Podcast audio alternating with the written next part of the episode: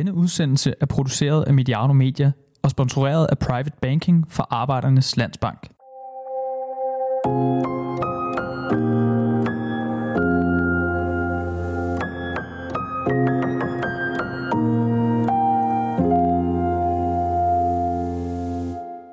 Velkommen til sommerudgaven af Hammer og Brygman. Vi skal i dag kigge på Superligaen i et historisk perspektiv. Hvem har flyttet Superligaen? Hvor har de store gearskift været i dansk fodbold og i Superligaens udvikling? Og hvor er der nye gearskift på vej, hvis der overhovedet er nogen? Til at kaste lys på dette har vi to mænd på 55 år, så gamle, at vi kan huske en del af det, men også så tilpas voksne, at det følgende rummer en risiko for, at der sidder to 63'ere og fortæller, at det hele var meget bedre i gamle dage. Var det meget bedre, den? Nej, det var det ikke. Nej, det er godt at høre. Jeg, jeg ender jo med at fortælle, at øh, jeg er den sidste, der som aktiv journalist har dækket både AGF's, øh, OB's og OB's sidste eller seneste danske mesterskaber. Jeg har været i live, mens Esbjerg har vundet to, øh, Vejle Boldklub fire danske mesterskaber. Det må du næsten også have været. Er det? Så er jeg advaret derude, der er fuld næsealarm på, på det her. Øh, Udsendelsen her er præsenteret af Private Banking fra Arbejdernes Landsbank. Du får en hilsen fra vores partner undervejs. Det er cirka 28 sekunder ud af de formentlig på prognosen 110 minutter, vi plejer at bruge. Det svarer til 0,4 procent af tiden, som vi bruger på dem, der sikrer, at medarbejderne på Mediano kan få løn. Det er nemlig Medianos model. Gratis indhold, ingen banner, ingen billet ved indgangen, men vigtige partnere. Fik jeg præsenteret os Dan Hammer, direktør i Royal Arena, engang direktør i Parken, i divisionsforeningen i håndbold, med en fortid hos IBM, SAS og Coca-Cola. Korrekt. Har I det meste med? Det er du mest med. Det er godt. Mit navn er Peter Brygman, en del af min fortid er Horsens Folkeblad. Det var da jeg dækkede AGF, øh, Fyns Stiftstidende, det var da jeg fulgte OB, og så er jeg vokset, både vokset op i Aalborg og har fulgt Superligans fødsel som ung journalist på Ekstrabladet. Dan, lad os lige, inden vi går ned i den her historiske dimension, lige tage de to aktuelle emner. Øh, det ene, Jens Dage til FC København. Jeg ved ikke, om det er det, øh, det er i hvert fald ikke det klubskifte, der har været, vagt mest opsigt. Er der nogen taber i den sag? Nej, jeg synes sådan i en umiddelbar øh, og meget aktuel vurdering, så, så kan det godt ligne en handel, hvor, hvor AGF taber mere, end FCK vinder. Men, men jeg tror sådan set, øh, på øh, den lange bane er der rigtig gode sandsynligheder for, at alle tre parter af den handel øh, ender med en upside. Jeg hæfter mig ved, at reaktionerne fra øh, AGF's fans har været overraskende positive på en så opsigtsvækkende handel. Øh, det kommer vi ind på. Vi laver en Superliga-optakt i morgen fredag, øh, hvor vi kommer ind på det der. Men det har i hvert fald overrasket mig sådan at sige, jamen, det, selvfølgelig er det følelsesladet, det er ærgerligt, han rejser, men det er, man forstår spilleren, og man forstår klubben, når man kender de økonomiske, øh, altså i hvert fald ja, offentliggjorte tal. Ja, og alt det er jo fuldstændig korrekt og, og, og næsten objektivt konstaterbart, men det der, det, altså det, der lige umiddelbart er stenen i skoen, som jeg ser det, det er, at, øh, at AGF står et sted i deres udvikling, hvor det ville have været rart at fortsætte øh, med noget kontinuitet, øh, og, øh, og foran en sæson, som jo øh, som kan blive øh, ret drabelig. Øh, og det er klart, at, øh, at Stage og, øh, hvad hedder han... Øh, bare øh, keeperen, øh, som jeg ikke faktisk ved, om han er væk øh, endnu. Det tror jeg, han er. Okay. At, at, at det har været to, øh, øh, to kerner øh, positioner øh, på mm. AGF's hold. Det, Stage har jo spillet mange positioner, kan man sige. Men to holdepunkter, øh, som det ville have, tror jeg, have været rigtig, rigtig rart øh, og trygt for AGF-fansene at øh, have med ind i, øh, i den her meget, meget øh, blodige sæson, der forestår. Mm. Øh, man kan ikke selv vælge, hvornår at en spiller topper på et niveau, som gør, at, øh, at større fisk i fødekæden øh, gerne vil, øh, vil købe ind.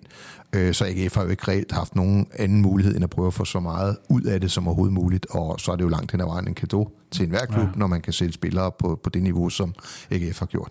Jeg vil i hvert fald håbe for ja, faktisk alle parter i den der sag, at, de, at, at man lykkes med sine respektive forhævner, fordi det er sådan set rigtig fint håndteret i en stage af AGF og af, øh, selvfølgelig af FC København.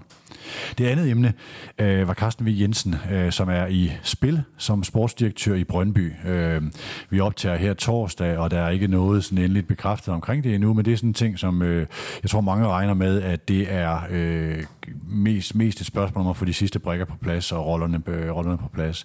Er der og jeg ved, øh, vi skal måske lige varedeklarere, at du både øh, er en øh, nær bekendt af Carsten V. Jensen, og du også her i Royal Arena har, har Brøndby som en af kunderne. Mm. Men er der nogen taber i den her sag, som du ser det? Uh, ja, jeg synes jo, at CV er en, en dygtig uh, sportsdirektør, og så må det jo nødvendigvis være FC Nordsjælland, som i første, gang, mm. uh, første omgang uh, oplever et tab.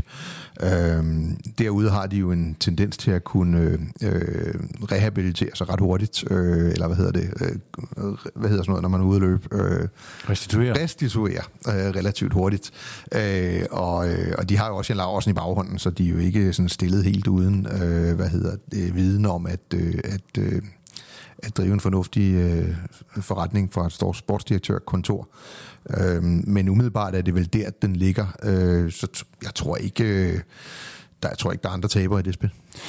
Altså, det, det har været det mest opsigtsvækkende for mig at se. Det har været Nordsjælland-delen, den nyhed. Der er så mange, der fokuserer på Brøndby. Øh, det er ikke helt uventet, at man øh, skulle have en støttepædagog, eller måske endda erstatte, eller på en eller anden måde øh, ændre organisationen omkring Ebbe Sand i forhold til det Troels som man kom fra. Det tror jeg er velkendt for de fleste. Også at Carsten V. Jensen kunne være et kompetent alternativ. Så det mest opsigtsvækkende er vel, at han forlader Nordsjælland.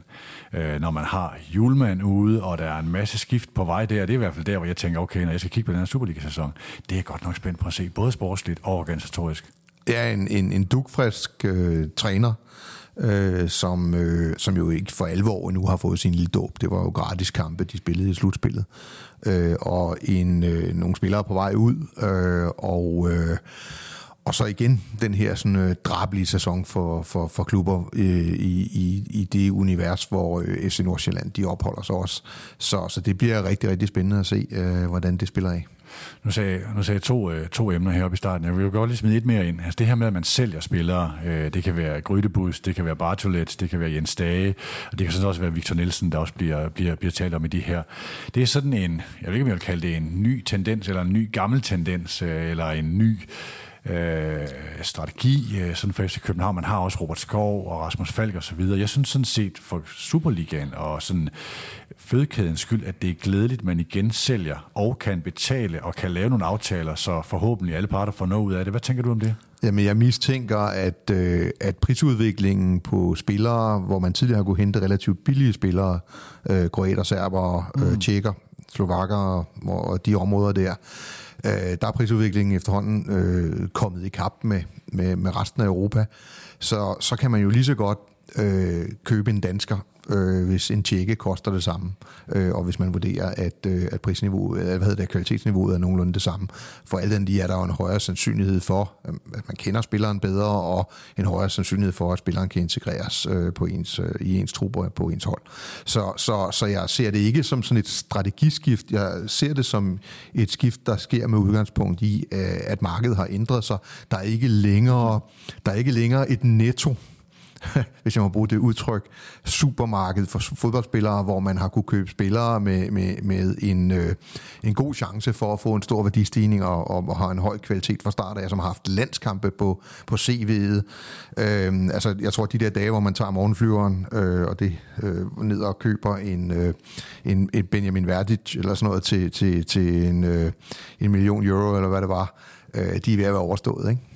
Hvis du kun får to muligheder at vælge imellem og sige, jamen, øh, er det her fordi, at Nordsjælland har haft øh, svært ved at sælge spillere, der har slået til øh, omgående, det kunne være en Ingvartsen, det kunne være en Maxø, det kunne være en Marcondes, øh, så nu kan man se, måske er Robert Skovvejen, der hvor man går ind på en større klub, og så går videre ud øh, øh, attraktiv igen, at man ikke kun vil sælge til udlandet. Og den anden mulighed er, øh, FC København har meget med Ståle Solbakken castet internationalt.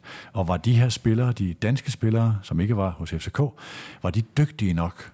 Øh, hvilken, hvilken af de her to parametre har så flyttet sig mest? I første omgang handler det om, om, om øh, spilleren vil til FCK, og om klubben vil sælge til FCK. Mm. Og der tror jeg, der, der er sket noget igen øh, i de senere år, hvor øh, FCK eftertrykkeligt igen har indtaget positionen som øh, den største klub i Danmark. Øh, og, og et sted, som man ikke igen sådan lige måler sig op imod, hvis man er alle andre end Midtjylland i hvert fald. Øh, og det, det gør det jo så også lidt nemmere at, øh, at skibe spillere afsted til, til FCK igen. Kombineret med, at priserne nu er oppe i, hvad man også kunne få, hvis, hvis, hvis spilleren gik til, til en boldklub i Bundesligaen eller lignende, fordi det er jo selvfølgelig også en væsentlig pointe. Og for spillerens vedkommende, så handler det, tror jeg, lidt om det samme.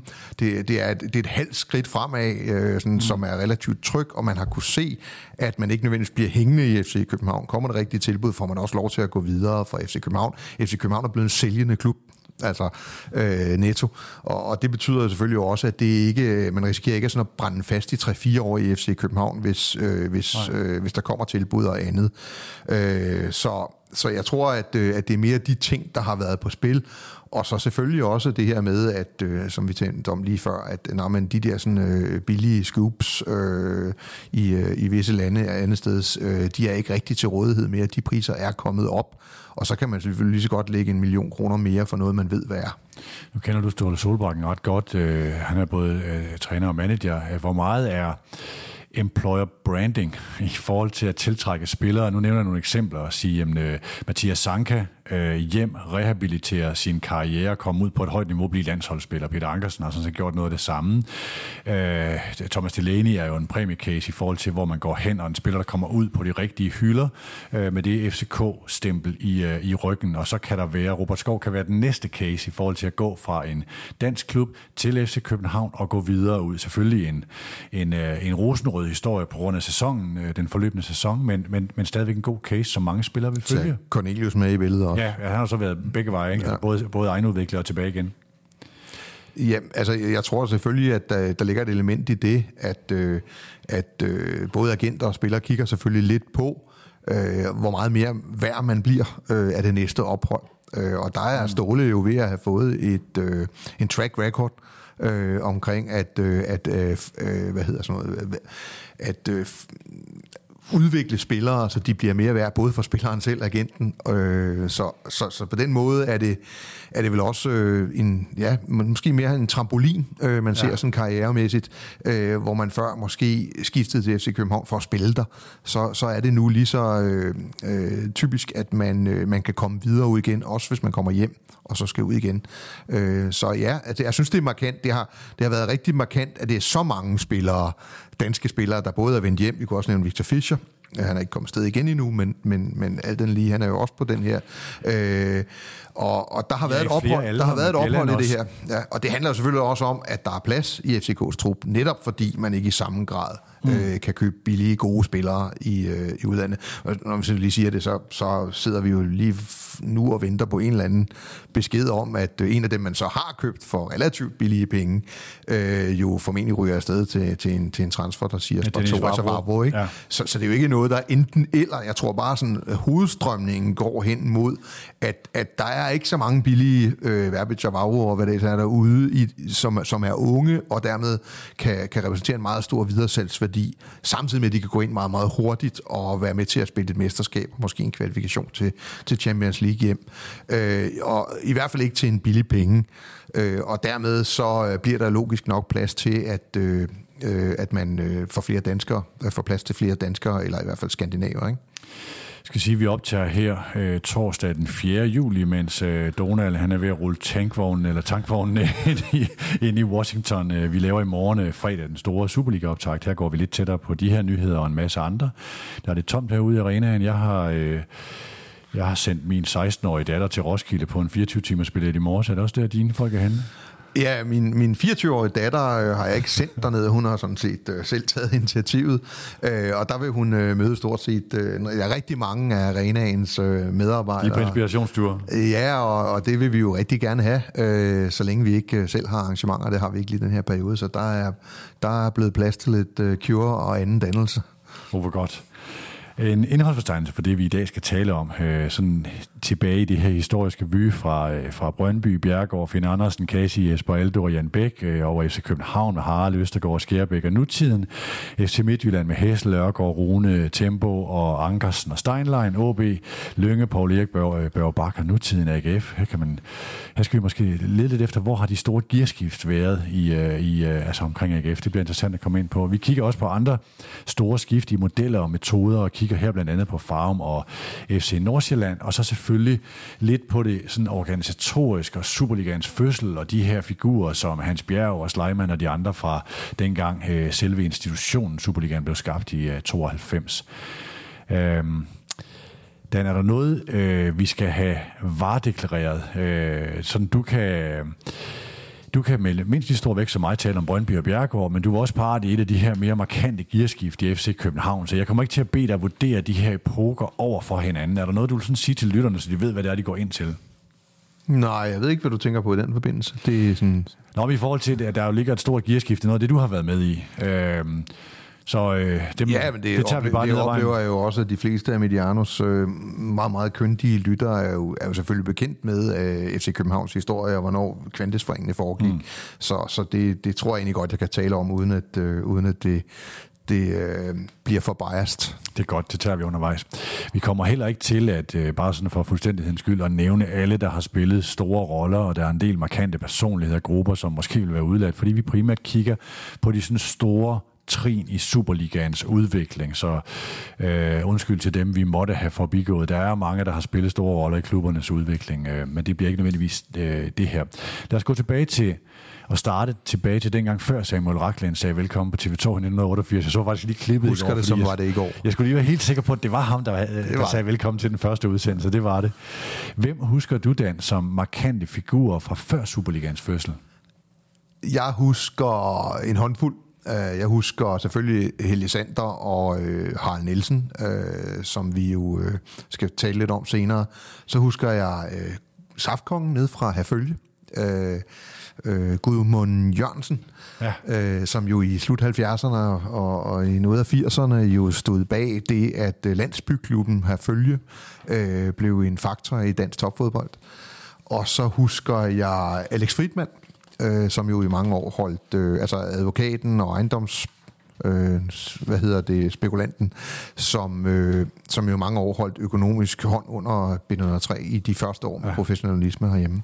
Så det er i hvert fald nogle af de navne, der sådan lige falder øh, Øh, for. Så har jeg også sådan lidt øh, de her sådan, de unge vilde i, i hele opgøret omkring, at man skulle indføre øh, professionalisme i dansk fodbold. Det, det, det, det dæmmer også lige pludselig op på, øh, på lystavlen hos mig nu, at der var et par navne der.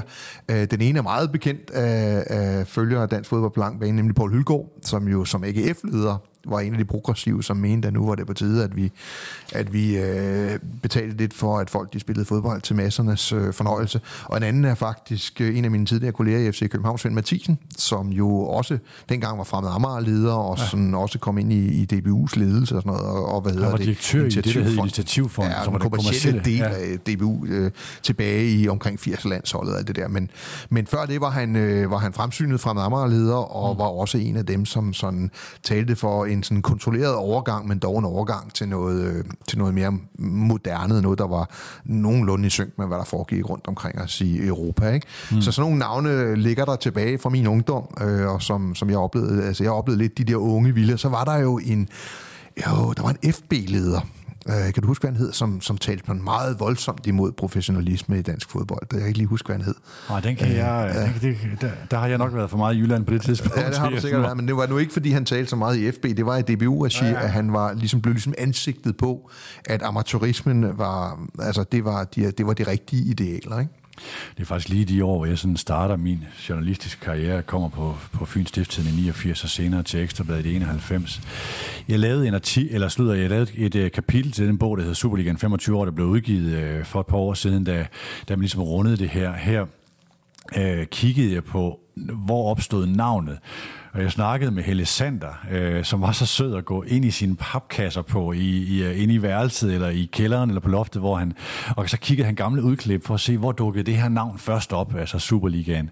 Det var jo sådan, at øh, Sander og, øh, og Harald Nielsen havde præsenteret i, øh, jeg tror det var en kronik i Jyllandsposten, den her, den her liga og professionel fodbold, og BT døbte den hurtigt Piratliga, og så kom, der blev den kaldt Sanderligaen, og så hed den Profligaen, og det sidste, så, øh, så kom den til at få det her navn Superliga. Sander, han fandt så en avisartikel fra Dagbladet i Ringsted den 8. august 1977, hvor det første gang dukkede op. Der var det Køge Boldklubs formand, øh, Svend Madsen, der bestand fastslog, Helle Sanders Superliga kommer ikke op at stå, øh, var, øh, var, det, han, var det, han sagde øh, der.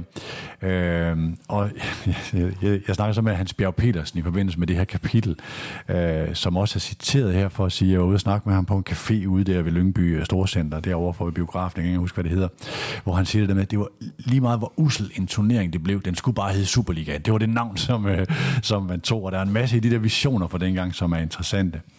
Hvis jeg lige skulle... Og, og så skal vi måske lige øh, øh, minde hinanden om, og måske også oplyse yngre lyttere om, at professionalisme blandt andet gav sig udslag i en, øh, jeg tror den første professionelle fodboldkamp i Danmark, stod mellem øh, HIK og øh, Herning Fremad. Selvfølgelig var øh, Helge Sander et eller andet sted i kulissen. Og øh, der var vist noget, jeg mener, at jeg kunne huske, at der var 1000 kroner til hver spiller på det vindende hold. Øh, og jeg mener også, at jeg har fået fortalt, at de 1000 kroner per mand blev samlet ind efterfølgende. så øh, jeg synes, jeg har fået den historie ude af Jørgen König ude i HK på et tidspunkt. Man kan se de der billeder for sig, hvor de faktisk ja, står med de men, sædler men, og men, der var jo, øh, altså øh, søndagssporten, eller hvad det nu hed på Danmarks Radio dengang, øh, var jo ude og filme den her kamp, og, og det var jo sådan en historisk begivenhed, ikke? men det havde intet med professionel fodbold at gøre.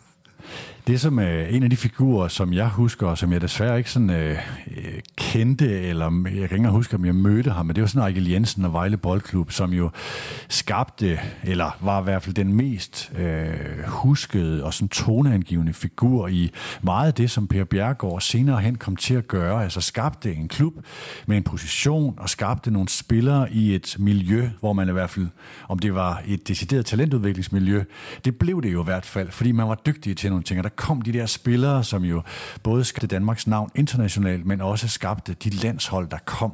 Og det er sådan en figur, han endte jo også med, ligesom Per Bjergård, at være en, der forhandlede på spillernes vegne, som jeg husker det. Det var ikke noget, jeg dækkede som journalist, det var bare noget, jeg læste om, men derfor er der mange paralleller i deres roller. Og det er sådan en figur, som jeg ønsker kendte hans historie bedre, kunne gengive den mere. Men det er i hvert fald en af dem, som, som er en fader til meget af det, der skete før Superligans fødsel. Ja, der er jo også øh, der, der skete også nogle andre ting dengang, som, som nye lyttere, yngre lyttere i dag ikke sådan er bekendt med. Men, øh, men for eksempel sådan en som Michael der har, har ganske givet været en del af det, man kaldte udtagelseskomiteen i Vejle Boldklub. Mm. Og det vil sige, der sad altså ledere, og, og træneren var ofte ikke en del af udtagelseskomiteen. Altså, Øh, og så sad de så torsdag aften ved at gå ud fra efter træning øh, og bestemte, hvem, øh, hvilke 11 spillere, der skulle spille for Vejles første hold, og hvilken, hvem, hvilken 12. mand, for der havde man kun én, øh, der, skulle, øh, der skulle med os. Og så blev det slået op uden for omklædningsrummet. Øh, og, det, altså, og, og det, det, jeg bare vil sige med det, det er, at, at nogle af de her sådan, figurer der var måske endnu tættere på det sportslige jeg siger ikke, det var hensigtsmæssigt, men, men de var måske endnu tættere på det sportslige. De drev klubben, sørgede simpelthen for, at kontingenterne kom ind, og øh, at, øh, at der var øl i hanerne på, øh, på stadion og sådan noget. Men samtidig med det, så var de jo også mange af dem meget, meget tæt på øh, førsteholdet, som man jo i gamle dage kaldte man jo altså førsteholdet på op, opvisningsbanen. Ikke? Altså det, det, det var jo en, en, en, en anden type klubber, end dem vi i dag øh, kender sammen. Men jeg, jeg kan også godt huske Eichler, det, jeg har samme varme fornemmelse, når hans navn kommer op, og øh, så kan man sige, øh, altså, vi ved jo, det er en vision i en dansk fodboldklub at skabe en, en, øh, en dansk Ballon d'Or-vinder.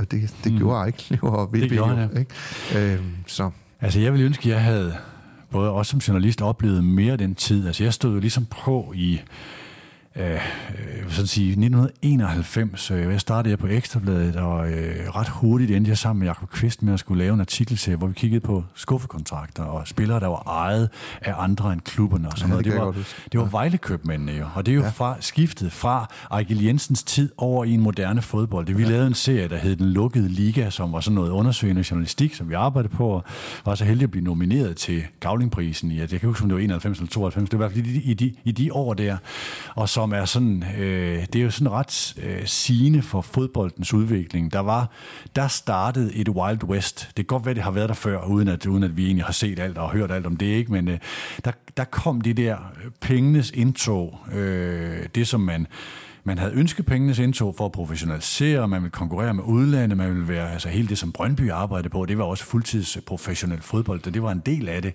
Øh, men der skete mange Wild West ting. Øh, I det her, Max Strudal var jo ejet af de her Vejlekøb, men det var en af de cases, vi beskæftigede os med, kan jeg huske. Ja, og i dag, der, der løfter man jo ikke engang en øjenbryn, når der kommer en brasilianer til Vendsyssel altså til Jørgen.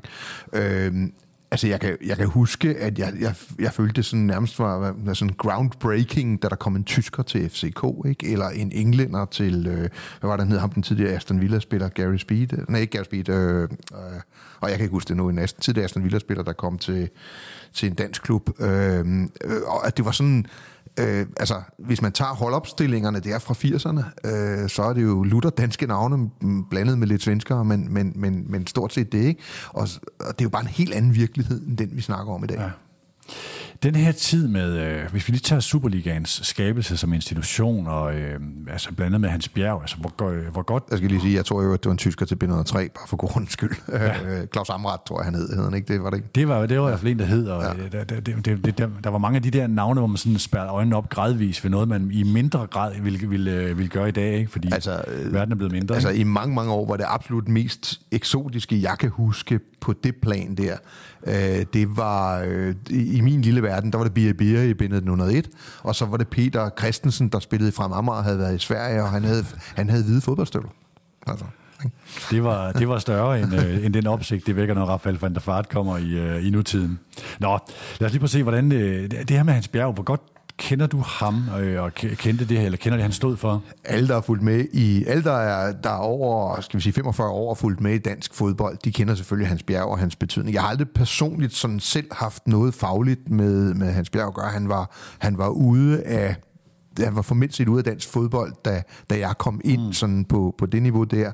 Øh, så så jeg, jeg har selvfølgelig hils på ham øh, flere gange, men, men jeg har ikke haft noget fagligt med ham at gøre overhovedet. Det var meget skægt, da jeg talte med ham i forbindelse med den her. Du kender jeg Hans godt, øh, jeg også, også især igennem vores, øh, vores fælles gode ven øh, Sten Ankerdal, som, som talte meget med Hans i sin aktive tid som, som journalist. Men den her vision, og hvad lå der bag det? De havde lavet det her regnestykke med at sige, at den skulle ned på øh, de her fire rækker med med, øh, med 10 hold, og hvordan skulle man ligesom få bredden i DBU til at stemme med på det her, man lod nogle penge regne ned igennem systemet, sådan en ren del af herskting, men det man havde se, set dengang, det var jo, altså hvis der er fem kampe, der er 10 hold, der er fem kampe, og der var anslået en 40.000 tilskuere, der gik til fodbold. Det kunne de se. Så ligger vi alle kampe søndag kl. 15, når vi dividerer med 5. Ergo har vi en vision, der hedder 8.000 tilskuere per snit, og han blev jo grinet ud af byen, kan jeg huske. Der var, det var virkelig sådan en genstand for en stor hån dengang. Øh, jeg kiggede lige, øh, der lå IKAST og B103 på 2500 i snit i de der år. Mm. Og det er også dem, der er blevet til FC Midtjylland og FCK. Det er sådan en lille, lille pussighed her, eller, eller, eller har været med til, øh, til, til de her klubber. Men man endte jo faktisk med at passere de 8.000 tilskuere i snit, endda hvor kampene var begyndt at blive, blive, blive splittet op. Det viser lidt om, at man skal have respekt for de folk, der har visionen. Ja, og jeg kan trække et par paralleller til det der, eller et par linjer fra den der. Sådan, øh, den ene er den her den gamle joke med, jeg ved jeg kan ikke huske, om det bliver B3 eller B93, men man sagde de år der, at øh, der kom et telefonopkald til klubhuset, som hed, øh, øh, hvornår spiller I på søndag? Og så var svaret næsten altid, hvornår kan du komme? Altså, ikke? øh, og den anden ting, jeg, jeg ikke kan lade være med at grine lidt af, det er, at øh, jeg brugte nøjagtigt samme logik i øvrigt efter at have læst din artikel, dit interview med Hans Bjerg, da jeg begyndte at kritisere øh, den øh, Superliga-struktur, som vi lige nu øh, er midt i. Øh, fordi mit udgangspunkt var, at jeg egentlig ikke gad at diskutere, hvor mange hold der skulle være, men jeg ville meget gerne diskutere, hvor mange kampe der hvad, burde være. Hvad kan det bære? Ja, og, øh, og, og det er sådan, at, øh, at Superligaen den trækker sådan i nyere tid øh, plus minus et par hundrede tusind, halvanden million øh, tilskuere. Øh, og så kan du selv begynde at gange, hvor mange kampe det kan holde til, hvis mm. du skal holde et nogenlunde fornuftigt gennemsnit. Og gennemsnittet er bare en eller anden form for en temperaturmåling af, hvor godt har en liga det. Så derfor er det ikke ubetydeligt. Øh, det, det er fedt, og det er også vigtigt for en liga at have kampe, hvor der er 30-40.000 tilskuere, derby mm. som mesterskabskampe og sådan nogle ting. Men, men det er dels, hvor mange kampe har du med meget få tilskuere, og gennemsnitstallet, som er rigtig afgørende for, om vi oplever det som et attraktivt produkt. Og det er faktisk ikke eksploderet, det der. Det er jo, altså der, nu kan jeg ikke huske tallene præcis, jeg har ikke tjekket den op til det her, men jeg, jeg kan da huske fra nogle af efterårskampene med 34.000 i en runde, og så op til hen over 50 og til en 70.000 og sådan noget. Ikke? Men jeg tror, det ligger med 5 som det første cifre og et femcifret tal, ikke? som det der gennemsnit fra de her 40.000, Hans Bjerg talte om dengang. Så det er ikke, fordi der er sket så meget nej. på det samlede tal. Nej, og det er også derfor, at man næsten, men, nej, lad os sige, med meget stor sandsynlighed kan påstå, at den kommende Superliga, altså når vi er færdige med den sæson, vi går ind i nu, bliver en tilskudt succes, fordi gennemsnitstallet vil stige, og vi vil opleve det som en fremgang. Hmm. Det, der til gengæld er eksploderet, det er jo tv-pengene. Altså den første tv-aftale dengang, altså man kom fra 200.000 kroner til Danmarks Radio for at, øh, som, øh, som Hans Bjerg siger, for at tænde lysene på juletræet, øh, til det, der blev øh, 75 millioner øh, i den her tv-aftale. Det var 15 millioner om året i en femårig aftale. Og øh, Bjerg beskriver den her samtale med en, en journalist i røret, som var Bent Hermansen. Der skal man være ældre end dig og mig, tror jeg, eller der, du kan også huske. Ja, jeg godt huske. Øh, tech, jeg ringede faktisk til ham, da jeg skulle lave det her kapitel. Øh, han lever heldigvis øh, meget bekendt stadigvæk, øh, og en meget dygtig journalist fra Jyllandsposten. Han er sådan meget forsigtig mand, og så siger han det der med Hans Bjerg, øh, jamen så siger du, okay, så siger du 15 millioner. Ja, og det er så over fem år. Og så siger Bjerg, skal jeg sige det til ham, eller skal jeg ikke? Det var jo om året, og det var det, der var sensationen. Ikke? Det var også det, at han beskriver, hvordan øh, han sidder på det her kontor, og Jørgen Sleiman, der TV2's daværende direktør Ulla Terkelsen med tørklæder over det hele, er inde på det her kontor, og Morten Stig, øh, som var sportschef, og skulle hjem og fortælle det her, øh, og, og, og hvordan og hvorledes. Jeg har, jeg har faktisk en erindring om, at jeg... Øh, øh, at, at, at jeg ser den der udsendelse, hvor jeg selv breaker, øh, altså TV2 breaker, at øh, det er rigtigt nok, og der skal sendes fodbold og sådan noget. Ja. Øh, og interview med Sleiman og øh, Morten Stig et eller andet sted i baggrunden, forestiller jeg mig. Og det der, den har også en, en, en, en skøn krølle, krølle på det her, det var, at en af øh, skrædderne på TV2-sporten var Ole Henriksen. Øh, Bo som, Henriksen svarer jo. Bo svarer, ja. som er en, en af de dygtigste øh, håndværkere, jeg nogensinde har arbejdet Absolut. sammen med. Ja. Virkelig, virkelig dygtig. En, der kan Altså jeg beskriver i det her kapitel, hvordan han gør den her øh, tommelfinger mod pegefinger, og det handler ikke om penge. Det handler om fornemmelse, ja. og det der med, mm. øh, det, som, det som ikke, han siger ikke, hvad kakkelbordet vil have, Morten Stig bruger en fortegnelse. Jo, jeg, Amagerhylden, ja, jeg ved sgu godt, hvad Amagerhylden, ikke? Ja. Altså, hvad, øh, hvad de vil have, ikke? Ja. Øh, og det er den der fornemmelse, som jo var, var det, der skabte TV2-sporten, og skabte den der, igen, der var også nogle gearskift i mediedækningen, som i høj grad var kendetegnet ved TV2-sporten, øh, og de her folk i den tid. Og hvis ikke jeg husker helt forkert, uh, Kurt Tybo som, uh, som reporter i, i nogle få runder. Var han det? Ja, jeg, jeg er næsten helt sikker på, at jeg har, uh, har haft den store det har, oplevelse. Det har været det har en oplevelse. Været, uh, altså, der var heller ikke punktummer at komme af, da han kommenterede. Ja, men jeg siger det, jeg, havde, jeg kom jo til Ekstrabladet i 1991, jeg blev hyret af Karl Johan Albrechtsen, der var sportschef, og mens jeg sad ude på et hotel i øh, Korea, så bliver jeg kaldt ind på et værelse, jeg er ude til noget håndbold, øh, og skal skifte til Ekstrabladet 1. januar, og så bliver jeg kaldt ind af Rasmus Bæk og Finn Stilling, der sidder inde på et hotelværelse ved at dø af grin. Øh, fordi de kan fortælle sig, og Finn var også på Ekstrabladet, at vi havde fået en ny chef, finder jeg, og det var Kurt Tybo. så jeg kom hjem til at få Kurt Tybo og, og I, som chef. Så skal, måske igen skal vi lige forklare, hvem Kurt Tybo øh, var, er. Der er jo selvfølgelig nogen, der kan huske ham som boksekommentator, øh, men han var jo øh, sådan en, en, øh, en figur i det danske mediebillede. Han er en figur. Andet. Han er en figur, ikke? men var også dengang meget ja. kendt for at være chefredaktør på øh, Ugens Rapport som jo var sådan et, et blødt øh, pornoblad, øh, men, men som i øvrigt indeholdt alt muligt andet stof end, end sex. Masser af journalistik, men, men skal vi sige til macho-siden, det tror jeg godt, vi kan ja, ja, ja. sige. Ikke? Altså, øh, og, og, en, og, en, og en, øh, jo et levestykke uden lige. Øh, øh, som, som for hvem regler og normer og den slags ting ikke var noget, han øh, sådan i sit journalistiske virke tog øh, sådan, lå, så, lå så begrænset voldsomt af. For nogen det den reneste danske sådan gonzo, ja, gonzo øh, det var det, det jeg lidt efter. For andre var han en gonzo wannabe, fordi var han sådan den ægte var. Jeg har haft ham som chef, øh, en, en, en total egoist. Altså var der på altså sit, øh, sit eget øh, projekt og sådan noget, men også et skønt menneske. Altså, Præcis, som, ikke? Jeg, jeg tror faktisk også, han har skrevet en bog med FCK. Mm. FCK, ja. den umulige drøm. Ja, ja det er rigtigt. Øhm, og øh, det, øh, det Den kom nogenlunde samtidig med spillet om FCK, som øh, Kasper Stenbak og Christian Thyge skrev. Det var sådan i de år, øh, den, den også kom.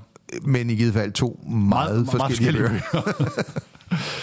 Lad os prøve at gå op til, øh, til Per Bjergård, øh, som jo var i gang i den her periode og havde været det øh, sådan set længe før Superligans fødsel, og der er også der, hvor man tilknytter Morten Olsen og Fritz Alstrøm og hele det her projekt, det er Per Bjergård og Finn Andersen og, øh, hvad skal man sige, Benny Winter er der også på det tidspunkt. Der er sådan en meget stærk kreds i Brøndby, men med Per Bjergård som den, man mest husker, og der er borgmesteren Kjell Rasmussen og så videre. Øh, hvad var for dig at se i forhold til, når du så senere trådte ind i FC København, hvordan kalibrerer man en butik og sådan noget? Hvad var Per Bjergårds største bedrift? Øh, som så mange af de andre, og det lyder måske lidt mærkeligt sådan i efter, øh, eftertidens øh, blik, men han må jo have haft et kolossalt mod og, en, og et kolossalt tro på, på det, han havde gang i. Øh, fordi han tog jo nogle, nogle... Han og Brøndby, skal jeg jo sige, der er jo, der er jo altid flere om det, når det kommer til stykket. Øh, og i det her tilfælde må man jo også nævne Ken Rasmussen, som, som, som øh, det, vel var formand i Brøndby, og senere blev borgmester i Brøndby. Ikke? Øh, altså det, de, det var jo det første klub, der indførte heltidsprofessionalisme, og det er jo vel sådan reelt set et af de største skridt, der overhovedet er foretaget i dansk mm. klubfodbold. Altså, det gjorde simpelthen spillet bedre. Øh, så fik de jo europæisk succes. Øh, de øh, udviklede deres stadion, Øh, jeg har siddet på Brøndby Stadion, som øh, også før det fik den sidste opshining, men som blev hele tiden mere og mere et stadion, som vi mm. sådan kender fra udlandet. Ikke? Og, øh, ja, den store ombygning er i nullerne i Michael Laudrup-tiden, eller lige, lige, ja, lige den, de den bliver færdig lige omkring, hvor jeg starter i FCK, tror jeg faktisk. Ja. Lige i starten af nullerne, der er den, der er den sådan det Brøndby Stadion, vi kender i dag, øh, ja. jo øh, færdiggjort. Men inden der var der jo sådan nogle... Altså, Brøndby Stadion er jo startet som sådan en opvisningsbane. Ja. Jeg har endda spillet der, så, så, så ringe en bane har det været en gang. Øh, og, og så blev der jo sådan stille og roligt bygget på. Øh, altså, jeg kan da huske, man ser jo tit klip fra Michael Laudrups øh, debutkamp og sådan noget, og der er det jo skråninger og den slags ting mm. derude, ikke? Nå, men, men ellers så, så gjorde Per jo også det, og det, det er jo en af de der sådan lidt øh, paradoxale ting i dansk fodbold, at Brøndbys ærkerival ender med at få succes med en forretningsmodel, som jo i bund og grund først blev afprøvet af Brøndby. Altså et forsøg på at få et andet ben at stå på, øh, så man ikke i samme grad øh, var sårbare, når de sportslige resultater... Der tænker du på ikke, Interbank? Der tænker jeg på Interbank. Ikke? Ja. Og forestil jer, at Brøndby i dag var ejer af en velfungerende bank. Øh, altså, det, det, det, det, altså det er jo en anden verden, vi havde snakket om i givet fald. Ikke? Og man kan jo lægge det mange... Det har man lavet sin egen sædelpresse, tænker du på? nej, det, nej det, det, tror jeg var blevet opdaget. altså, nej, nej, men du kan sige, at, at banker tjener jo som regel øh, og, og er relativt stabile deres mm. indtjening, og lad os forudsætte, at det var en gennemsnitlig dygtig bank. Altså, så havde Brøndby jo øh, med den anden øh, medgang, den sådan havde sportsligt og andet, så jo kunne have taget så store skridt i dansk fodbold, at vi, at, at vi øh, i dag slet ikke havde haft grund til at diskutere, om det var den største klub i Danmark. Altså, øh, men, men det der, så kan man jo lægge alle mulige lommes psykologiske filtre ind over det, at det ikke lykkedes. Og, og det er jo et meget dramatisk spil. Der er jo skrevet en, i hvert fald en bog, øh, Henrik Madsen, tror jeg, mm. som, som går ret tæt på hele det her forløb. Brøndby's bagmænd. Ja, og vi taler jo om nogle, nogle, nogle, nogle, nogle kurser og en Champions League-kvalifikation. Dengang var Champions League ikke nær så meget værd, men dog rigtig meget, og især i relativ størrelser til økonomien i Brøndby, mm. øh, hvor man jo, øh, øh jeg renter et eller andet med en, med en lidt uheldig tilbagelægning, eller et eller andet, og en stolpe ud, bogstaveligt talt, mod, mod, mod Dynamo Kiev. Ja, præcis. Ja.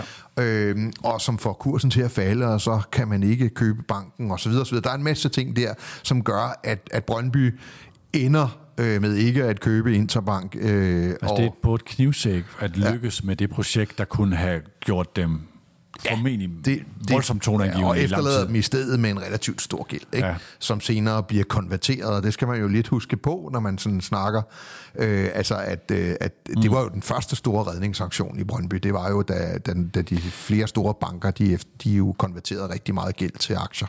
Det her er jo i hvert fald, altså det er jo, det er jo også kendetegnende for øh, at lede efter de store gearskift. Det var det, man prøvede her. Per Bjergård har jo efterfølgende, nu kan jeg ikke huske øh, bøgerne fra hinanden, men han har i hvert fald i interviews også beskrevet det her med, at hvor meget han krøb langs panelerne, næsten sådan med ordet selvmord sådan skrevet over det, altså i forhold til, hvad har jeg dog gjort, og hvad har jeg, altså i min ja. grådighed på klubbens vegne, en, øh, en anger, øh, som jo var, var også ved at tage livet af hans renommé, øh, og så kom så næste fase af Brøndby, der kom øh, hele stadion øh, finansieringen lå jo i Michael Laudrup-perioden. øh, som, og nu skal jeg godt være, at jeg springer for langt frem, øh, men, men, men det er jo frem i nullerne, øh, efter stadionet bygger, de skal finansieres, og der kommer store sponsorater ind, og Michael Laudrup er, en, er jo sådan et, uh, trof, altså det er både trofæjægeri fra, uh, fra formandens, og direktørens side, men det er også en forretningsmæssig rigtig, rigtig fin ting, og det er sådan en genrejse Brøndby, og nu kan man se folk i øjnene igen, ikke?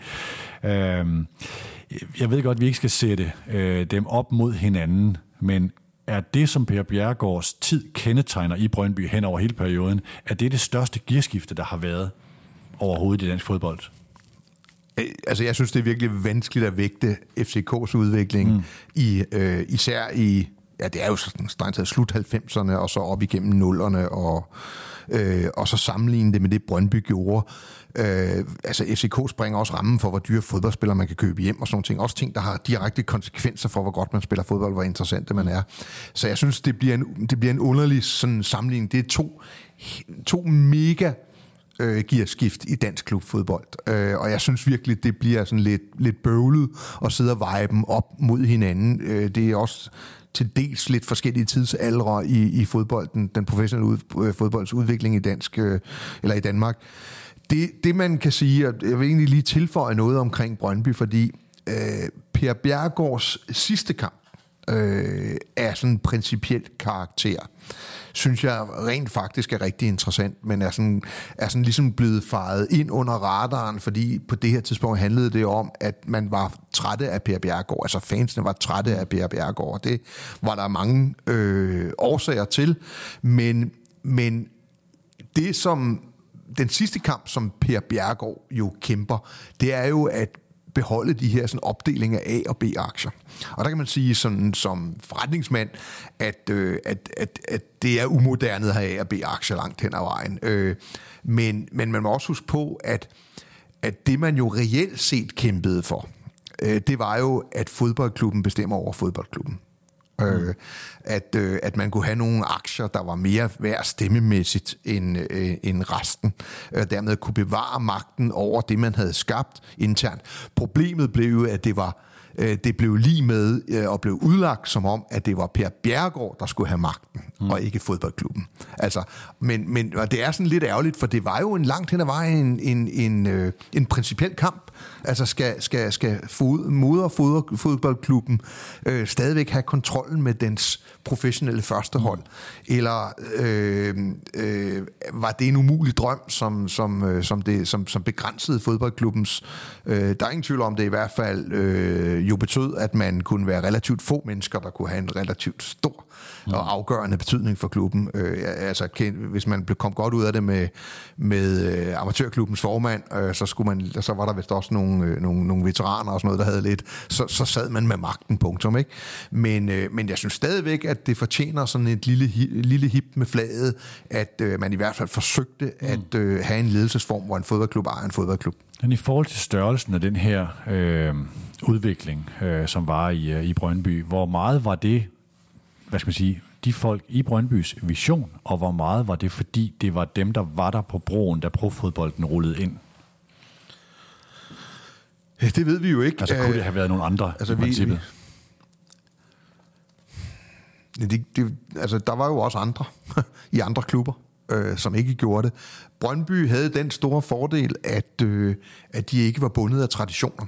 Det, var jo, ja, det er jo meget tit, når der kommer sådan nogle paradigmeskifter i øh, rammebetingelserne, øh, så er det jo nogle gange sværest for, den, for, for det største øh, skib at vende hurtigt. Øh, og, og det så man jo med AGF og KB, øh, B3, øh, som jo blev holdt øh, i live af Alex Friedman og sådan noget. Man så jo, at de her klubber, fordi de havde måder at gøre tingene på, og måske også til en vis grad troede, at ting kom automatisk herunder, øh, herunder talentfulde fodboldspillere, automatisk kom øh, til de her klubber på grund af logoet, historien, øh, stadionet eller hvad det ellers måtte være. Øh, og, og der var Brøndby jo dejlig øh, traditionsfri. Øh, man kunne, øh, man, man, man kom ude fra Vestegnen, hvor, hvor øh, altså som femfingerplanen og alle de her sådan ting, hvor den var en stor udvikling i samfundet, der var masser af mennesker og børn derude, og, og, og på den måde øh, var jorden måske gødet mere der til, at man kunne tillade sig at tage nogle beslutninger. Men, men altså, nogen skal jo komme på, at Finn Laudrup skal komme herud og træne, og tage nogle chancer her, og tage nogle chancer der. Og jeg ved jo for eksempel, at, øh, at, at de skabte jo meget mere værdi for sponsorer, end nogen fodboldklub havde gjort før, der i, i 80'erne. Ikke? Øh, Ebbe Skovdal får man ind og spiller en bestemt type fodbold, der mm. passer godt med at være en dominerende klub, altså presfodbold og alle de her ting, som vi i dag kender som, som en del af Brøndby's DNA. Ikke? Så, så jeg, nej, jeg tror ikke, det er en ren tilfældighed, og at det, det kunne være faldet ned alle andre steder også. Øh, jeg tror, der er en vis logik i, at det skete i sådan en opkommerklub. Må jeg ligesom det sidste spørgsmål omkring Brøndby her spørge, øh, øh, uden at det skal blive alt for entydigt, det her med, at øh, kommuner arbejder med klubber, Øh, der var masser af kig på øh, den her øh, for tætte bånd, og bliver man forfordelt, og i, i Brikstofts tilfælde endte det jo i altså mandatsvig og alle de her ting, og der blev også undersøgt på Brøndby, hvor tæt var man på de her ting. Sådan uden at skulle gå ned i juraen, men hvis man gør de her ting rigtigt, hvor meget kan en en fodboldklub betyde for en kommune, og hvis vi tager den i det her konkrete tilfælde, hvor meget har Brøndby betydet for Vestegnens identitet? Var Kjell Rasmussen i virkeligheden en en, øh, en visionær mand eller en klub, der hjalp fodboldklubben for meget? Ja. Begge dele? altså det tror jeg, jeg som jeg jo heller ikke jurist, og har jo ikke brugt øh, særlig meget sådan, øh, savlig tid på at diskutere de her ting, at der er jo ingen tvivl om, at, at, at Brøndby IF øh, har fået meget mere hjælp af Brøndby Kommune, end FC København har fået af Frederiksberg og Københavns Kommune til sammen. Øh, det, det er helt usammenligneligt. Var det ikke meget smart af Brøndby Kommune at gøre det? Jo, altså det, det er jo et temperamentsspørgsmål, hvad man måler, øh, hvad der er attraktivt. Vi vil definitivt ikke snakke om Brøndby, hvis ikke det var for fodboldholdet. Der er nok ikke nogen kommune i dansk fodbold, eller i, i, i Danmark, der så entydigt kan siges, at det er fodboldholdet, der er identiteten. Eller på den, for, for den sags skyld, jeg tænker Tom Christensen og Hobro, hvis man kommer i nærheden af et eller andet. Ikke? Altså, mm. det, det, er så, det er så markant, det Brøndby øh, har fået ud af og har gjort for øh, kommunen og vice versa.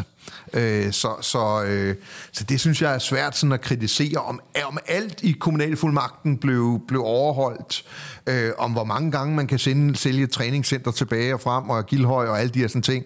Det, det, det er der sikkert øh, folk med større indsigt end mig, der kan gøre sig kloge på.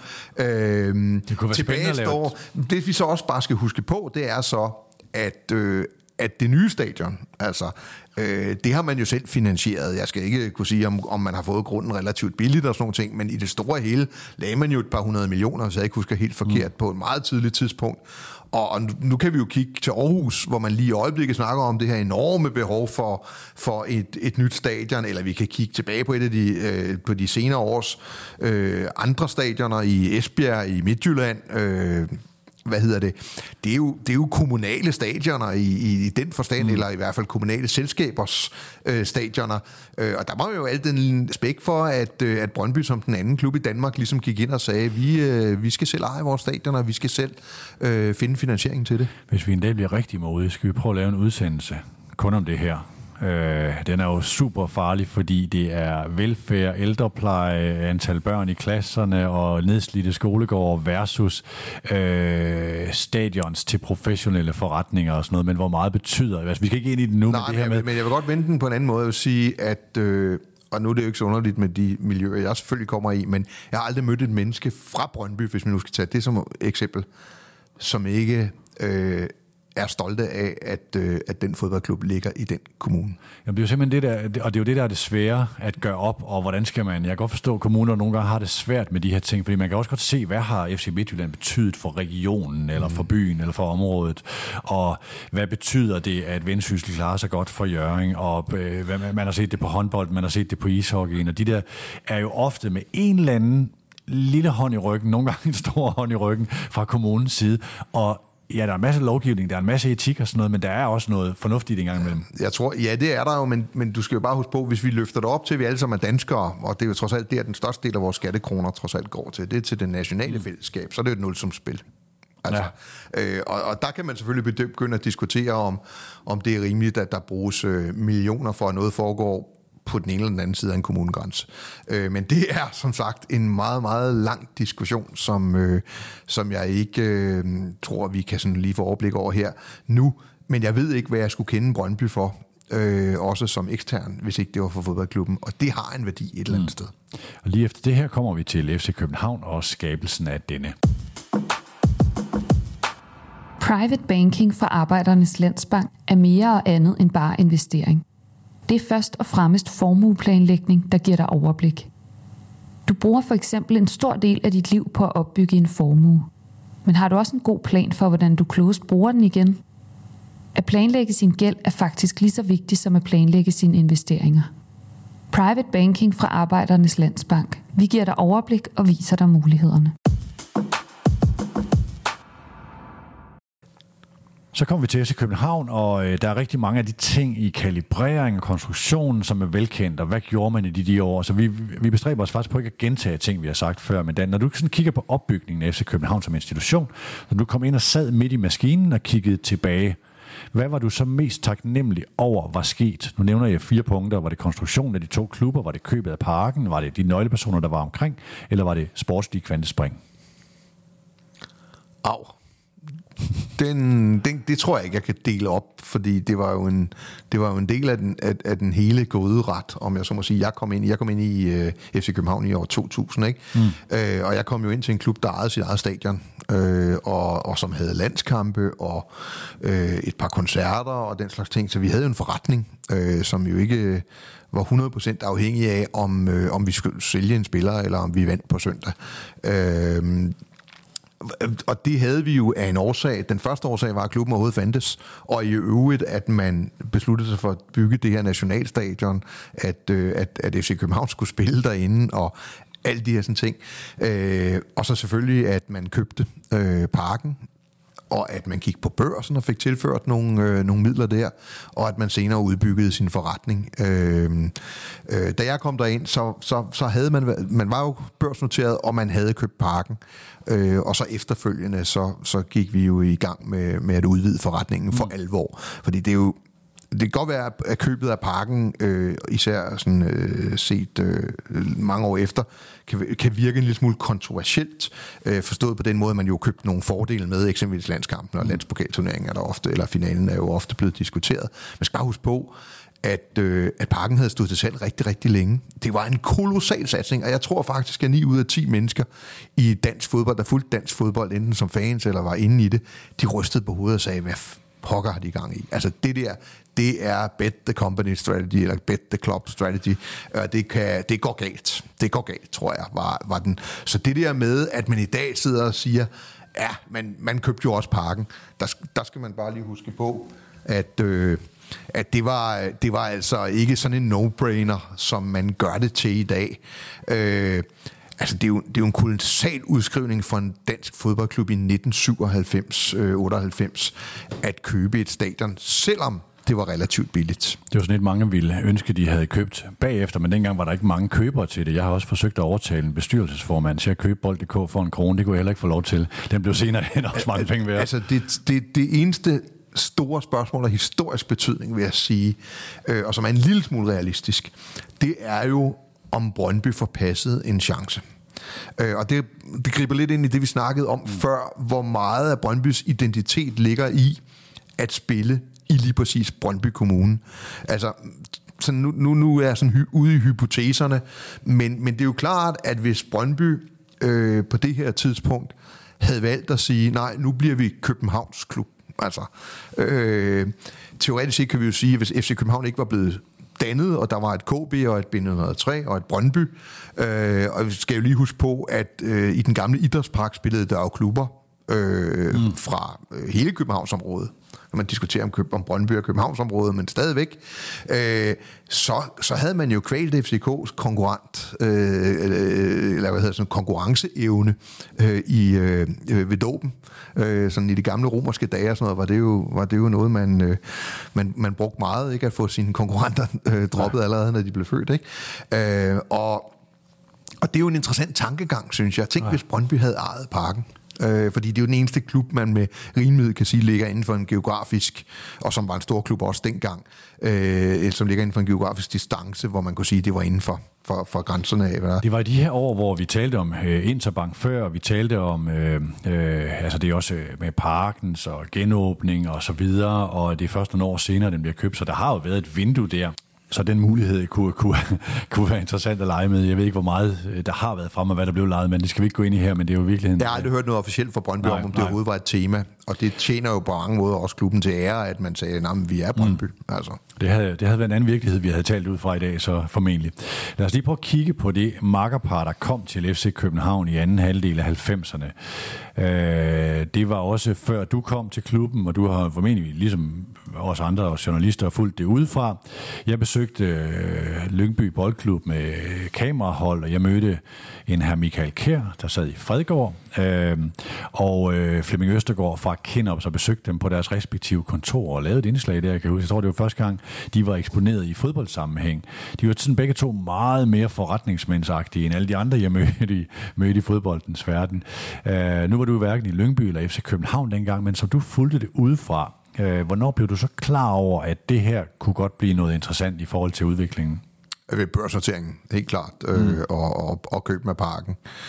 Øh, altså, det var der, jeg synes sådan for alvor, at, øh, og det var jo relativt øh, kort tid efter, at, øh, at Michael Kjær og Flemming var kommet ind i, øh, i parken. Altså, de tog nogle meget, og man skal også tilføje Aldo i den her sammenhæng, der var der i forvejen. Ja. Men, men, øh, men, men, men altså, det var jo ikke hver dag. Jeg ved godt, Brøndby blev vist øh, børsnoteret som den anden klub i verden, ikke? efter Tottenham, tror jeg det var. Øh, men danske klubber var jo meget øh, tidligt ude i, i den her forbindelse. Øh, og det er klart, at, at øh, når man får tilført øh, lige pludselig 60 millionbeløb øh, i den verden, der var dengang, øh, så, så, så var det sindssygt markant. Øh, og man kunne fornemme, at, at nu stod dansk fodbold foran noget nyt og noget større. Øh, og, og, og det forbandt man jo rigtig meget med FC København. Vi havde jo også øh, oplevede de sådan første store derbys med, med, med femcifrede tilskuertal. Øh, og der skal man huske på, at der havde dansk fodbold jo i et par årtier været uden store kampe. Øh, dem, der er, der er gamle nok, eller i hvert fald har læst øh, bøger fra gamle dage og sådan noget, ved jo, at, at, at rigtig mange tilskuere til fodbold var ikke så usædvanligt i, øh, i de gamle dage. Altså både i, i Odense og i Aarhus og, og, og i parken øh, øh, kunne der sagtens være opgør med, med meget store tilskuertal. Men, men jeg husker for eksempel 70'erne som sådan en tid, hvor der ikke var ret mange på stadion. Du nævnte også selv øh, IKAST øh, og Benøder 3, ikke? og hvis man ringede til klubhuset, så kunne man bestille kamptidspunktet. Ikke? Altså, øh, så, så, så, så det var jo alt det der, øh, et nyt nationalstat, relativt nyt nationalstadion med mange tilskuere. Jeg kan selv huske, jeg var inde og se den første øh, FC København Brøndby-kamp, øh, og, og blev sådan, blev sådan øh, øh, fik sådan en international følelse i maven, da jeg trådte ud på stadion og så alle de her sådan, tilskuere. Kan dansk fodbold det her? I dag tager vi sådan nogle ting sådan rimeligt for givet, men det var ikke givet for os dengang. Det var det altså ikke. Men det var heller ikke, som nu sad jeg lige i går og gik øh, de der, hvad var, hvornår skete hvad, i hvilket årstal og så videre. Øh, og jeg kan ikke erindre, sådan som jeg i samtid fulgte det, at jeg, jeg så, at her ville komme en mand, eller øh, mænd med store gearskifter. Det var der, hvor Lyngby Boldklub blev til Lyngby FC, og man havde den her dialog med, med PSV Eindhoven og Frank Arnesen, og de købte, jeg tror det var Niklas Jensen, Dennis Rommedal og Anders Nielsen, og mm. så var rejste Fredgaard afsted senere, og et år igen senere rejste Claus Jensen afsted der var Østergaard så på det tidspunkt kommet til parken, og alt det, vi kender som nyere dansk fodboldhistorie. Jeg så ikke det som, øh, her kommer noget, som kan blive til det store skifte, fordi det var sådan noget, jamen redde Lyngby, og egentlig redde det, man har set rigtig mange andre på det tidspunkt, og også senere hen så man mange klubber lide økonomisk voldsomt, og hvordan mm. redder vi stumperne fra det, mm. øh, mere end det at, at, at gå op på de her store klinger, øh, som, som man kom. Ja, ja, og den pågældende klub FC København var jo, øh, var jo relativt tæt på konkurs også mm. et par gange i, i det her sådan, forløb, og jeg har da, jeg har da hørt Flemming øh, fortælle om, hvad, da, da de kommer ind i klubben, øh, Michael og ham, øh, at man sidder sådan på sponsormøder, og så, så, så du tager, øh, du, du betaler for bussen på søndag, ikke? Og altså, det, det er jo et kolossalt clash mm. med, med, med, med, med Flemming og Michael der, som kommer ind, som, som har drevet virksomheder på et helt andet niveau end fodboldklubber. Øh, selvfølgelig i en eller anden forstand var det jo, øh, det jeg husker mest omkring den overgang, det er jo, det er jo kontroverserne. Mm. Altså, kan man det? Øh, og kan man tage spillere med? Det var, jeg tror, at øh, et eller andet sted, så var øh, selv indkaldet Lyngby-fans vel afklaret med, at Michael Kjær og Flemming Østergaard ikke var ledere i Lyngby længere, men var i FC København. Det, der var diskussionen, var jo det her med at tage spillere med. Mm. Øh, og det siger jo også noget om, hvor umodne vi var i professionel fodbold dengang. Øh, fordi ja, øh, altså spillere flytter klubber. Øh, ja. Øh, altså, ikke? Og der er jo stadigvæk, øh, jeg tror stadigvæk ikke, Hans Bjerg og Flemming Østergaard, de er enige om, hvor mange værdier Flemming Østergaard og Michael Kjær efterlod i Lønby, øh, kontra hvor mange værdier øh, Hans Bjerg sikkert mente, at de tog ud af Lyngby. Nu talte vi, øh, inden vi begyndte at optage om, hvem vil vi huske om x antal år, når man nævner øh, en given klub og så videre. Hvis vi lige prøver at kigge på FC København, og sådan, er der nogle centrale arkitekter, eller nogen, som man ikke hører så meget om i det persongalleri? Øh, det var på det tidspunkt var det Aldo Petersen, der var Peter Nordvi, var bestyrelsesformand, øh, og der var øh, selvfølgelig noget senere Jørgen Glistrup og så videre, men hvem sådan arkitekter er det, man ikke altid hører så meget om? Aldo er jo selvfølgelig, Aldo Petersen er selvfølgelig det første, jeg kommer mm. til at tænke på, øh, som jo er med helt tilbage, og vel en af idémændene går jeg ud fra til børsnoteringen, øh, og som vel også er en af, øh, en af dem, der, der øh, får Flemming ind i, i klubben. Øh, så, øh, så det er vel ham, jeg kommer til at tænke først på. Øh, Glistrup var jo øh, først og fremmest eksponent for, for en anden øh, strategi, hvor man gik fra, at øh, når, man, når man lavede store investeringer, så lavede man en emission. Det vil sige, at man i princippet jo bad øh, en rettet emission. Det vil sige, at man bad jo i princippet sine aktionærer om at betale. Mm. Øh, og, og så gik man jo over til en finansiel logik, hvor man lånte pengene. Øh, ja. Det er vel det største aftryk, som jeg vil sige, at Glistrup han satte. I et marked, øh, i, som var opadgående det var, der var masser af penge derude i nullerne. Mm. Øh, det er der ingen tvivl om, at de forsvandt så lige pludselig jo. Uden vi skal gå tilbage en masse i det maskinrum, du sad i, men hvis vi lige sådan kigger ud derfra øh, i, i, i de år, og her vi øh, i, selvfølgelig i nullerne, Brøndby havde bygget det her nye stadion, som vi har talt om, og man havde købt det dyrt, og Bjergård brugt den her analogi med det unge par, der har købt lidt over til, eller op til toppen af ens formåen øh, og så videre. Øh, så kom øh, perioden med Michael Laudrup, og der forsøgte man at matche det gearskifte, som FC København var i gang med. Kan du huske, at I sad og kiggede på en acceleration, hvor I var enten kørt forbi, eller at Brøndby, øh, hvor, hvor Brøndby var der? Uh, altså, nej, jeg tror også, vi har været inde på det flere gange i vores tidligere udsendelser. Altså, da jeg kommer til FC København, er Brøndby en større størrelse end FC København. Altså, på sponsoromsætning mm. øh, og på mange andre parametre. Øh, og, øh, og, og jeg er relativt hurtigt i den der sådan, super sæson der, hvor, som slutter med Zuma Saxospark stort set. Øh, og det internationale Melodi Grand Prix, for at tage noget andet, der også efterlod rigtig mange mønter på bunden øh, inde i, øh, i FC København. Øh, der er det sådan et neck-to-neck race nærmest. Altså mm. der begynder man at kunne se, at de her to klubber er sammenlignelige, øh, og Øh, og sådan husker jeg de første år, og, og du kan sige, i det lys, så kan man da godt give spillet, når Michael Laudrup bliver tilknyttet en fodboldklub. Mm. Øh, hvad hed? Og, og, øh, men, men, jeg, men som jeg tror også, jeg har sagt tidligere, at at, at udover at være klar over, at Brøndby var konkurrenten, øh, så var det FC København, det handlede om for os i FC København. Øh, og vi tvivlede jo aldrig på, at vi kunne gå rundt om Brøndby det, det, altså det har jeg, det, det, det tror jeg, hvis du spørger øh, Flemming Østergaard, hvis du spørger Niels Christian Holmstrøm, hvis du spørger mig, så, så var jeg aldrig i tvivl om, at vi kunne gøre det. Øh, vi havde et større stadion, vi lå i byen, vi, øh, vi var dygtige til de ting, vi gik og gjorde, og vi, øh, vi ejede øh, også vores eget stadion, og så, så, så der var ikke noget, jeg kunne ikke finde nogen objektive grunde til, at vi ikke skulle kunne øh, gå rundt om Brøndby. Øh, jeg kunne finde rigtig mange gode grunde til, at det var sandsynligt. Øh, og det så... Altså, det, øh, det var ikke... Øh, altså, det var jeg aldrig i tvivl om. Det, nej, det, er jo sådan en, det er jo sådan lidt en, øh, en sammenligning med en cykelrytter, og du ser, jamen, øh, du er den, der kommer bagfra, mm. øh, og så får du bid, og du ved, du kommer til at passere ham. Er det, er det, er det den følelse? Ja, men, men også med en enorm respekt for, hvad der skal til for at gøre det. Ja, okay. øh, og så fik vi jo også lidt hjælp af, at det ikke var lige heldige beslutninger, der blev truffet derude hele tiden. Ikke? Mm. Øh, så øh, jo, øh, jo, vi sidder og vinder i et, og så tager Brøndby faktisk mesterskabet i to jo. Altså, så det er jo ikke sådan noget med, nå, nu er vi forbi. Det var jo sådan, øh, vi skiftede position lidt i, i de der første halvdel af, af nullerne. Øh, og det helt store skifte er min bedste overbevisning, sådan det helt afgørende skifte, øh, det, det sker jo med øh, Champions League-kvalifikationen i 2006, øh, hvor, vi sådan, hvor jeg synes, vi sådan for alvor er en anden klub end Brøndby. Ja, det er så også her, hvor, øh, det var et spørgsmål, jeg godt lige vil bringe ind, det her med, altså vi har egentlig defineret den her udsendelse, vi vil tale om det, der sker uden for banen i forhold til de her gearskifte, men hvis vi lige prøver at tage øh, den sportslige figur ind, eller træneren, øh, hvor meget kan sådan en betyde over tid i forhold til at, at holde fast i et gearskift, eller, eller fundere et gearskifte? Øh, her taler selvfølgelig om Ståle Solbakken, man kan også i en anden øh, klub tale om Kasper Julemands betydning. Så hvor meget kan den figur betyde? Meget, men det er ikke, øh, det er ikke 100% afgørende. Altså, man, man kan ikke øh, man kan ikke komme helt i mund, hvis man ikke har rigtig, rigtig dygtige folk på alle pladser. Og de pladser, hvor man har den største indflydelse, er det jo så vigtigst at have de dygtigste. Altså mm. absolut.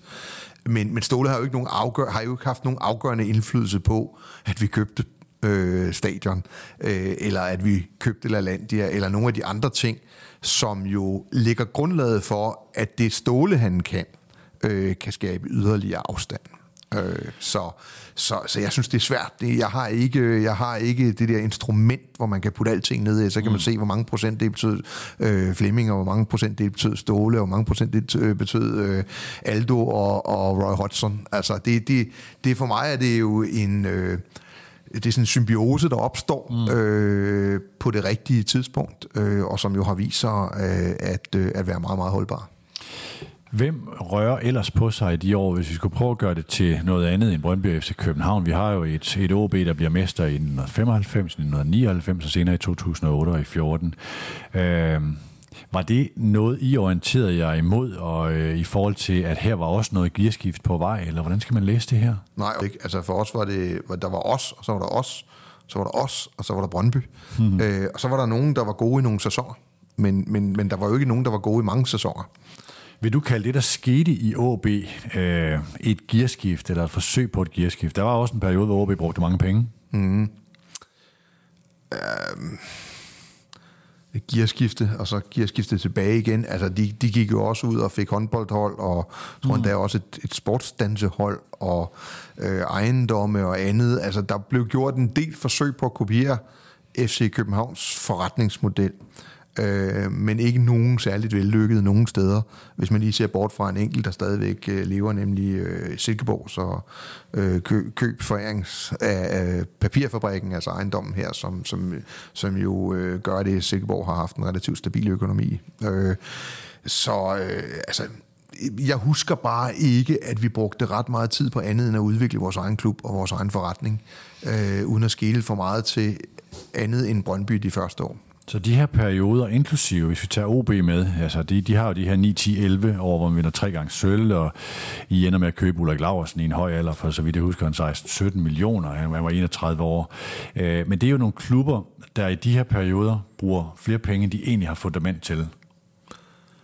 Ja, øh, det, er jo, det er jo beviseligt. Øh, de lavede jo underskud. Øh, jo, øh, men du kan sige igen, var det jo en periode, hvor vi begyndte at have nogle andre udfordringer inde i FC København, der i, øh, i slutnullerne. Øh, hvor OB jo samtidig så øh, øh, presser os sportligt mm. ved at, øh, at købe øh, erfarne, dygtige spillere, øh, Djemba Djemba og, og, og det niveau der. Ikke? Øh, og, og det er klart, at, at i en eller anden forstand, altså noget af det, jeg husker bedst, der er to kampe, som jeg mener sådan, i min tid i FC København var var, var, var meget vigtige, vi vandt. Det ene var selvfølgelig, da vi slog Brøndby og blev mestre der for første gang, og kunne begynde den nye fortælling med, i 2001. Mm. Og så er det en, øh, en kamp på Odense Stadion i, hvad der vil må være vinteren 8, hvis jeg ikke husker helt forkert. Øh, det kan være vinteren 9, jeg tror det er vinteren 8, hvor de kan gå syv point foran os mm. øh, inden, så, inden, inden vinterpausen, og har et hold, som jeg synes reelt set er bedre end vores Lars Olsen og træner, tror jeg. Og hvor vi... Øh, vi vinder 2-0 eller 3-2, jeg kan faktisk ikke engang huske, jeg mener, vi vinder 2-0 den her kamp. Der sad jeg sådan og tænkte på, hvis de vinder her sammenholdt med alle de problemstillinger, vi i øvrigt står foran, så... Øh, så, øh, så kan det godt være, at vi ikke kan opretholde mm. øh, en, en førerposition. Om det, var om det var sådan en konkret OB, jeg frygtede, det, det var det i de år, men det var mere udgangspunkt i, at de havde et godt fodboldhold. Det var jeres gamle ven Kim Brink, der sad som direktør, Lars Olsen var træner der, Viggo Jensen, og det var så dem, der blev der røg i, i samme hug efter den her periode. Ja. Nu kaster jeg os lige ud på lidt dybt vand i forhold til, at øh, vi er ikke dem, der er klogest på det, der sker på banen og så videre, men jeg ved ikke, kan du finde logik i, at AB har gjort noget, som de andre i provinsen ikke har gjort, nemlig vundet mesterskabet fire gange? Øh, ja, der var noget med forretningen, som vi var inde på. Der kan også være noget med, øh, nu fik vi i går øh, nyheden om, at Paul Andreasen stopper i en alder, jeg tror han er 69, øh, og har virkelig været en gennemgående figur i meget den her periode, uden at skulle gøre ham til sådan en godfader på det her. Der er Lønge Jacobsen og så videre. Men kan du finde en jeg ved godt, de taler om, at man skal op og mærke deres vægge og finde DNA'et i væggene og sådan noget for at finde ud af, hvad det er. Kan du fra, fra din udkig på at se, se en logik i, at OB har gjort det, de andre ikke har gjort? OB's fire mesterskaber tror jeg, man er nødt til at kigge på individuelt, og de er jo trods alt kommet med det, man i FC Københavns øjne vil betragte som nogle visse, altså, øh, øh med, med vis årrække imellem. Og som sådan er det jo lidt svært at trække en lærer ud af OB's fire mesterskaber. Øh, den nemme forklaring er, at det er tilfældigt. Altså, de, de, nogle af mesterskaberne kunne også godt være ind i OB eller AGF, eller, eller hvad det nu måtte være. Øh, og jeg har ikke indsigt nok i OB til at vide, om der er noget andet. Det jeg ved, det er, at OB er en fantastisk fodboldklub. Aalborg er en fantastisk sportsby. Mm. Øh, det mesterskab med Stål Solbakken øh, tilbage i, hvad, hvad snakker vi om der? Det må være i 8 eller 99, ikke? Øh, kan, kan, har jeg beskæftiget mig en lille smule mere med, fordi jeg skrev en bog om Ståle, øh, som også handlede om det her. Og det var jo øh, det, man i Aalborg også i dag definerer som købemesterskabet. Altså, der hentede man en række rigtig dygtige, især skandinaviske spillere ind, øh, og skibede, ja, skibede øvrigt Grønkjær undervejs til Ajax, ikke? Øh, og fik øvrigt penge, rigtig mange penge for, for, for, for Grøn. Ikke? Øh, så det er ligesom en historie. Øh, så kommer der... Øh, et mesterskab i 8, som, jeg, som gjorde rigtig ondt på os. Øh, og det, at, altså udover der, øh, altså der var en del lokale spillere på det, kan jeg huske, det er i hvert fald et mesterskab, man er meget stolt. Jeg kan og, huske, jeg skrev en uh, kommentar i BT, det hed Hamren holder ikke, cirka et år før, det må jeg så sige, det gjorde han. Ja. Altså man kan sige, de har været relativt gode til at udnytte. Der er FCK i en, en af de her, sådan, øh, vi har holdt nogle spillere for længe. Altså vi har mm. ikke fået skiftet ud øh, i truppen, og er ved at gå øh, metaltrætte der, eller øh, på det her tidspunkt. Og OB, øh, OB har den tur, de skal have for at være med. Jeg havde også et godt hold, synes jeg. Øh, men altså, jeg husker sådan nogle mål, hvor, hvor Simon Bremer jo bliver ramt af målmanden, der sparker bolden mm. væk, og så rører den ind over målmanden så ud og sådan noget. Ikke? Øh, sådan oplevedes det jo som, som, som utur, når man sad i FC København. Men, øh, men jeg har svært ved at trække en linje mm. i andet end det, en hver øh, nordjyde vil fortælle dig. Det er selvfølgelig, fordi de er nordjyder. Ikke? Så nikker du som nordjyde. Ikke? Ja, øh, jeg kan ikke... Og, og en klub, som, som har en vis kontinuitet, altså det, det vil jeg give dem. Øh, og, og som ligesom mange af de andre store byer, når det går godt, så går det rigtig godt, for så kommer opbakningen også på et mm. andet niveau. Så, øh, så det er måske det, der i virkeligheden er fællesnævneren. Øh, det er, at der er visse byer, hvor, hvor når man først får tændt tingene, så brænder de øh, mm. virkelig, og det kan give en, øh, det kan give et momentum. Øh, det er stadigvæk et spørgsmål om, at nogle af de andre ikke tager deres chancer, ja. øh, for at, øh, at det der det kan pipe frem. Ikke? Øh, men hvis jeg sad i OB i dag og skulle kigge på, øh, hvis jeg kigger tilbage på vores mesterskaber, og det skal man bare huske på, indimellem mesterskaberne var man i et sekund fra at rykke ned. Ikke? Altså, øh, så det er ikke mm. sådan en stabil topklub, OB har været. Det er bare den, top, øh, det er bare den klub, som har vundet flest mesterskaber efter øh, de to topklubber. Ikke?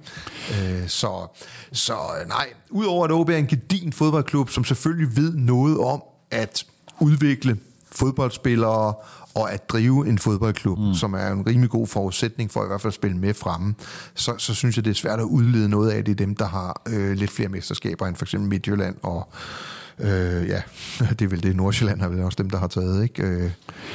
Lad os også lige prøve at vende AGF, øh, og øh, jeg var jo øh, så heldig som journalistpraktikant at dække 1986-sæsonen, hvor Jens Harmsen gjorde dem til mester. Jeg tror, jeg kan huske, det var samme sommer, hvor jeg også var på Roskilde, og hvor hver gang vi skulle op til festivalpladsen, så gik vi forbi øh, Jan Bartrams lejr.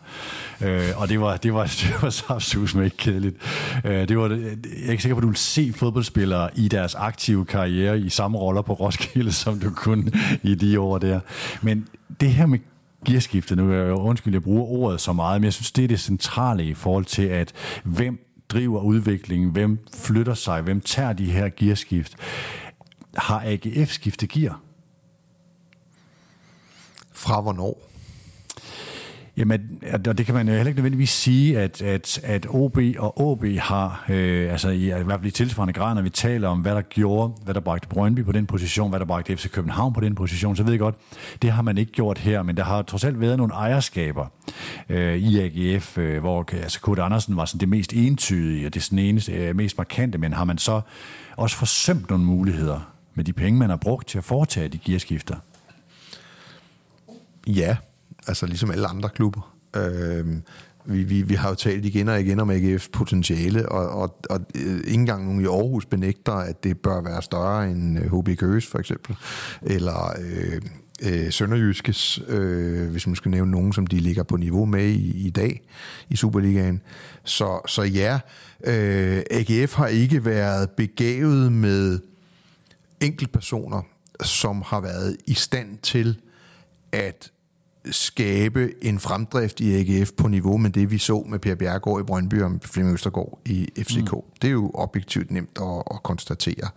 Øhm, er det den eneste måde at skifte gear på, som du siger? Nej, det er det jo ikke. Altså det, det, og det er jo heller ikke sådan, at, øh, som jeg nævnte før tidligere, altså det, når, når folk kan gå på vandet, er det rigtig ofte, fordi der løber en, en mængde mennesker rundt og slår bunkerens pæl i først. Mm. Øh, altså, så, øh, så vi... vi øh, men, men, det, men der er noget med, når fodboldklub skal tage meget store skridt, at, at så er det tit forbundet med, at der er en, et individ, der tør stille sig i spidsen for det. Øh, altså, og det er det her med modet. Øh, det her med at turde tænke tanken om, at øh, selvfølgelig kan vi øh, spille europæisk, øh, som Brøndby gjorde. Selvfølgelig kan vi finansiere øh, heltidsprofessionalisme øh, ude i en lille udflytterkommune øh, på Vestegnen. Eller øh, selvfølgelig kan vi hive Brian Laudrup hjem øh, fra Chelsea, øh, og selvfølgelig kan vi øh, komme videre fra Champions League-grupperne, øh, selvom vi skulle have tabt øh, kvalifikationskampen i Amsterdam med en 3-4 mål. Ikke? Altså der er de der mennesker, som har så meget drive og så meget mod, at, at de nogle gange kan hive noget øh, op i gear. Øh, der skal være noget at hive op, det er klart. Øh, og det er der jo i AGF, det er der slet ingen tvivl om. Men, men indtil videre er er den ekvation ikke gået op øh, for AGF i samme niveau, som man så øh, det gjorde for, for Brøndby i 80'erne og 90'erne og, og for FCK i, i 0'erne. Øh, om det er manglen på en enkeltstående person, der kan gøre det, eller om der er andre konstruktioner, øh, som kan medføre det samme, det, det synes jeg er svært at gennemskue. Men det er forbavsende ofte, at vi ligesom forbinder øh, store skift mm. i klubber med øh, enkeltstående personer, som får en stor rolle i kulissen. Men det kunne være der, hvor man rækker ud efter, vi skal være Jyllands øh, største klub, eller den førende, altså hvor Midtjylland har den position i dag. Vi har talt om det i en tidligere udsendelse, så vi skal ikke gentage det hele, men det kunne være den. Og det opfølgende spørgsmål er, øh, det kræver vel alt andet lige kapitalen. Altså man kan sige, ikke at Jan Bæk har gjort alting genialt i Brøndby, det, det kan vi lave en helt anden udsendelse om, øh, men, men, men det er vel også, kapitalen skal til for at lave, øh, for at foretage nogle ting. Dels skabe ro om en klub, og dels kunne udvikle den. Ja, jeg hørte øh, Stemmer for Odalen, øh, noget af et, øh, et, øh, en podcast, hvor øh, Niels Thorborg var med. Ja Glimrende afsnit. Og han, han, ja, meget, meget fint. Og han siger jo meget konkret, at øh, UB havde været en anden størrelse i dag, hvis man havde øh, øh, vundet over Villarreal øh, og kvalificeret sig Champions League, øh, og eller hvis man havde taget mesterskabet øh, i den sæson, som jeg lige mm. snakkede om før, fra FC København.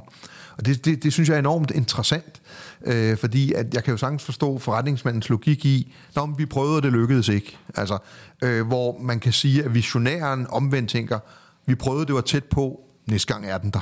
Altså, mm. øh, og, og øh, ja, kapital er jo, er jo benzinen på, på, på de visioner og de drømme, især sådan som fodbolden har udviklet sig.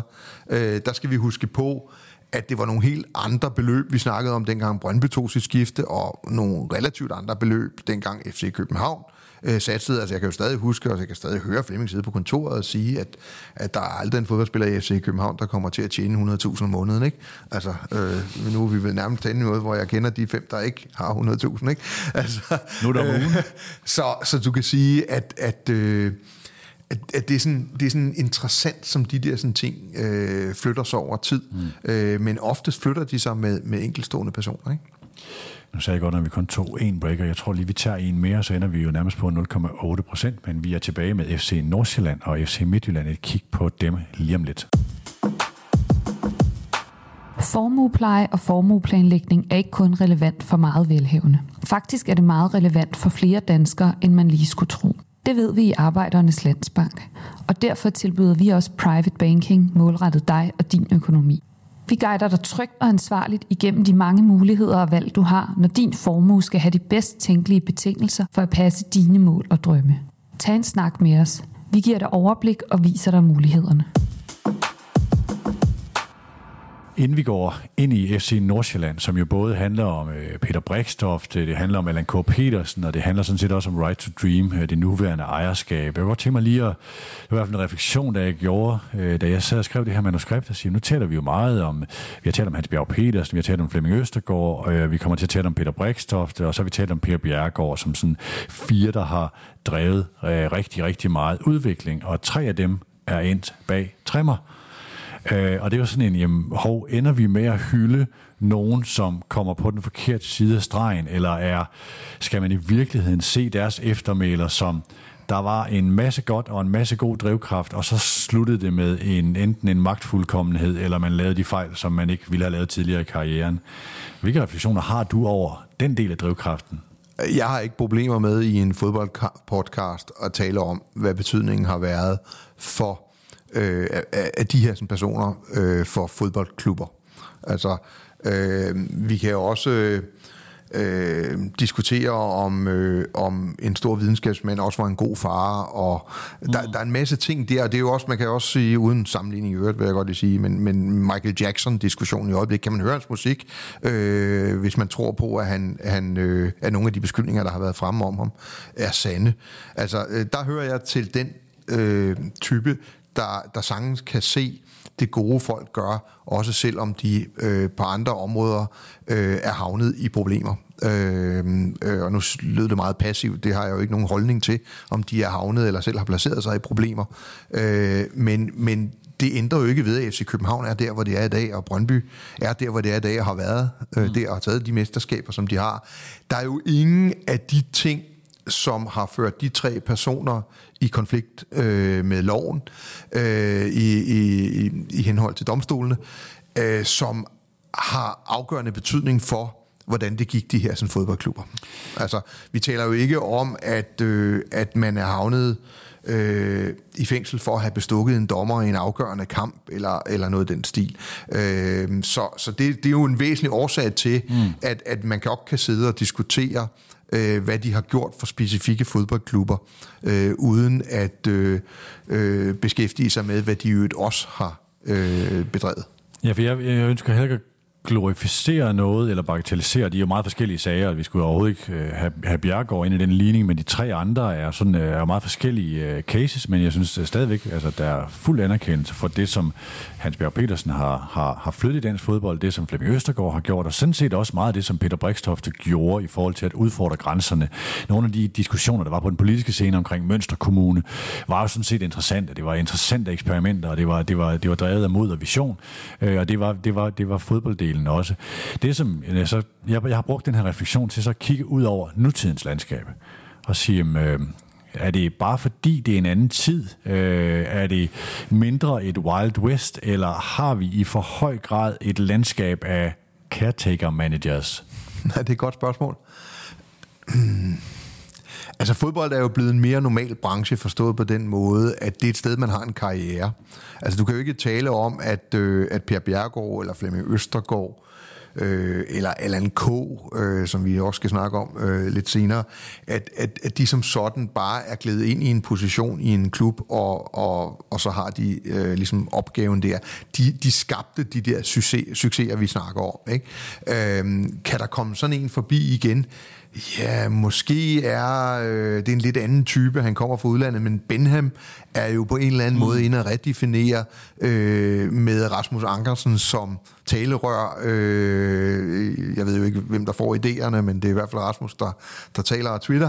Øh, så så, så ja, måske de her de her, hvad skal man kalde dem, øh, dons, øh, antager andre øh, former i dag, og vi, de, vi er ikke, de er ikke så synlige, fordi det ikke er så stor en del af deres personlige strategi, men, men en Benhams betydning i Midtjylland i øjeblikket er jo sammenlignelig med mm. øh, de andres betydninger i deres klubber øh, igennem deres storhedsperiode. Nu ved vi jo ikke, om Midtjylland lykkedes med at blive et reelt dynasti, altså, men, men, men det, har, det har da something is in the making, ikke? Altså, også på det der plan om, at man trods alt taler strategi og konfiguration af din virksomhed øh, på på en lidt anden måde, mm. end, end man har set før i dansk fodbold. Og øh, så, altså, der er enorm bevågenhed omkring sport, og især fodbold. Så på et eller andet tidspunkt dukker der selvfølgelig en karismatisk fodboldleder op igen, der prøver at tage nogle dybe spadestik for den klub, øh, mm. han hun øh, nu engang øh, er blevet øh, forbundet med. Det tror jeg. Det er jo derfor, at jeg kan jo vældig, vældig godt lide øh, David Nielsens øh, sværet i sten metafor. Øh, fordi det er jo det er i hvert fald kendetegnet af, at jeg vil gøre en forskel. Jeg skal ikke lade andre skrive min gravskrift. Jeg vil selv skrive den. Ikke at han er personen, der skal gøre det, men det er det der med, går du igennem livet med en laptop i hånden, går ind i mødelokalet og kigger på KPI'er hele vejen igennem livet, uden egentlig at gøre noget ude i virkeligheden og gøre en forskel. Det er jo sådan set det, som mange af de her folk har gjort. Øh, Ståle Solbakken, altså noget af det, jeg beundrer ved ham, det er jo også, at, at han kommer til at efterlade sig et meget stort aftryk. Øh, det er den der manifestation af, jeg, jeg vil gøre en forskel der, hvor jeg er i livet. Og det er sådan en helt øh, eksistentialistisk øh, tilgang til det, men det er det, jeg beundrer ved de der ting, og det er måske det, jeg savner nogle steder. Jeg kan godt lide Midtjylland, så vi kommer til Midtjylland øh, mm. om lidt, men, men, men i forhold til at ville gøre nogle ting. Jamen, jeg tror også, altså det handler også en lille smule om, at der er, øh, altså, du kan jo sagtens have et fuldstændig indet ambitionsniveau, og vil gøre en mega forskel men ikke være tilhænger af det der, jeg kalder any given Sunday speech-logikken. Mm. Altså, at, at, at, at det, er jo ikke, det er jo ikke, du bliver jo ikke dybt ambitiøs, fordi du siger noget ambitiøst. Altså, ikke? Det, det er jo dem, der er aller tættest på dig, der kan mærke, om du har evnerne og viljen og staminaen til at gemme, og mod til at gennemføre mm. de her sådan ting. Øh, så, så det der med at kunne ramme det ind, er jo fint i forhold til, at alt er storytelling i dag. Altså at kunne sige, jeg er ikke her for at forløse AGF's sportslige potentiale, jeg er her for at hive sværet ud af stenen. Ikke? Mm. Altså, men, men der kan sagtens være folk, der tænker, at jeg skal forløse AGF's sportslige potentiale, som er endnu mere i, end dem, ja. der siger, at de skal hive et svær ud af en sten. Øh, mennesker er forskellige, mm. øh, og nogen tror faktisk endda på, at de gør det bedst ved ikke at sige det for højt. Ja. Øh, det der selvfølgelig er øh, sådan lidt lavvande omkring i øjeblikket, øh, og som, som dermed ender med, at de mest karismatiske personligheder, vi har i metafodboldverdenen. Altså, alt, det er jo trænerne i dag. Det er jo dem, det er jo en Bo Henriksen, det er en David Nielsen, mm. det er en Ståle Solbakken, det var en, det var en Sornikker. Altså, øh, det er dem, det er, ligesom, det er ligesom dem, der bliver henvist til at tale i absolutter og billeder og andet, for der er ikke rigtig nogen af dem i de positioner, hvor man tidligere har gjort, nu var Per Bjergård ikke øh, de store armbevægelsesmand i medierne, men, men det var Flemming Østergaard jo i den grad. Det, Allan K. kunne også godt være det, når han valgte det. Mm. Øh, øh, Rasmus Ankersen har jo i hvert fald helt klart øh, vist, at, øh, at det er også en bane, han, han gerne vil spille på. Ikke? Men lige nu er de mest markante personligheder, dem der taler i, i, i de her sådan, billeder, vi godt kan lide, de befinder sig typisk på bænken mere end i bestyrelseslokalet. Vi talte om, inden, øh, mens vi hældte kaffen op, det her med, at fodbolden ved at udvikle sig til sådan noget, øh, hvor vi har, det er, det, det er Thomas Blackman øh, på trænerbænken, og på, øh, man zoomer op på, på tribunen, og hvor spillerne risikerer at ende som de der øh, optrædende, som man aldrig kan huske et år efter. Øh, mens, altså det, det, er jo, det, er jo, det er jo sådan meget sat på spidsen, men, men, men det, er jo en, det er jo en del af et et gladiatorvælde, hvor det er kejseren på tribunen versus gladiatorerne med, øh, med visiret ned på banen. Ja, og du kan sige, at... Øh at lige så snart noget andet tilbyder sig, så bliver det også grebet med to hænder. Øh, Jens Dage er vel et meget godt eksempel mm. på, at det kan sagtens finde tilbage på, på banen, øh, når, når, når det rigtige materiale kommer forbi. Men så er virkeligheden jo så bare sådan, at, at når man så bliver 100% AGF-DNA, så skifter man klub. Ikke? Altså, øh, det, er jo, det er jo spillets vilkår. Øh, og derfor har man jo en tendens til at tænke, det er nemmere at blive markant personlighed, når man over en årrække tegner en fodboldklub. Ja. Øh, ligesom Lønge Jacobsen, som jo er en person, vi ikke har, øh, ikke har snakket så meget om i, lige præcis i dag, men som, som alle jo godt ved, var OB. Ja. Altså, øh, Paul Erik Andreasen, som dem, der havde indsigt i det, også vidste var øh, helt i synk med, med en Lønge Jacobsen øh, i, i, i sådan en grundfortælling og sådan noget. Ikke? Øh, så så det, hænger, det handler jo også lidt om det. Øh, og der kan man sige, hvis man tager et, et, et hurtigt view ud over øh, dansk fodbold i dag på bestyrelsesplan, eller mm. administrerende direktørplan, så, så, så, så er det jo sådan meget op og ned. Øh, Niels Thorborg, der ikke melder ret meget ud, øh, ikke ret synlig. Øh, hvor kan vi kigge ind? Hellers Jan Bæk er der jo. Det er der jo ingen tvivl om. Øh, han, er, han er vel altså en, en markant personlighed i dansk fodbold. Rasmus Ankersen mm. øh, er der helt definitivt. Øh, Brygård, nej. Øh, der spiller Ståle på den bane, øh, og det vil sige, der er jo en del af banen, Ståle ikke spiller på. Altså, jeg, jeg, jeg er øh, splittet om det der med øh, at blive øh, og gøre det et sted. Altså, jeg, jeg er så også så meget romantiker, så jeg elsker historien om Paul Andreasen og Lykke Jacobsen, og har tit talt med Ståle Solbakken om at sige, hvorfor skal du egentlig ud? Hvorfor skal du ikke være sådan Nils Arne Eggen? Og øh, den der analogi, jeg har brugt så tit med at blive den, der virkelig gør en stor forskel, og det vil stå på din gravskrift, og alle kan huske det.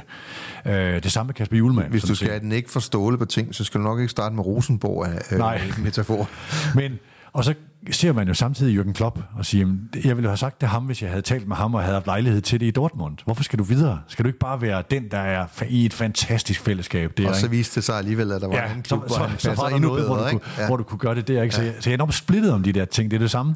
Det er den der romantiske ting med øh, One Club Player og den der øh, lyngefigur, og så er det øh, udødeligheden, som jo ligger ja. i at blive Steven Gerrard i en klub. Nu blander jeg en masse ting sammen, men det, jeg, altså, Nej, men jeg ser på, lytterne forstår det her. Ikke? Men det er jo alle de her sådan... Øh øh, altså det her meta-univers, vi, ja. vi, vi, vi, øh, som, som i øvrigt, vi har hver især, det behøver ikke ligne hinanden, det er selvfølgelig de samme figurer, der optræder mm. der, men, men det er jo, hvad vi gør ved dem inde i vores hoved, og, og det er jo det, der gør fodbold til noget andet end film, for eksempel. Altså, mm. øh, en film er færdig, når man har set den, men fodbold er jo, er jo et univers, der bliver ved med at udvikle sig, mm. og hvor man ser folk i forskellige roller, og nu skifter CV så fra en rolle øh, til en anden rolle, og så er det, så har man flyttet rundt på brækkerne inde i sit hoved omkring det her sådan utroligt fascinerende teaterstykke, som, som så når nogle øh, sportslige kulminationer nede på græsset, men hvor vi så har alle de her andre fra, fra, fra øh, silly season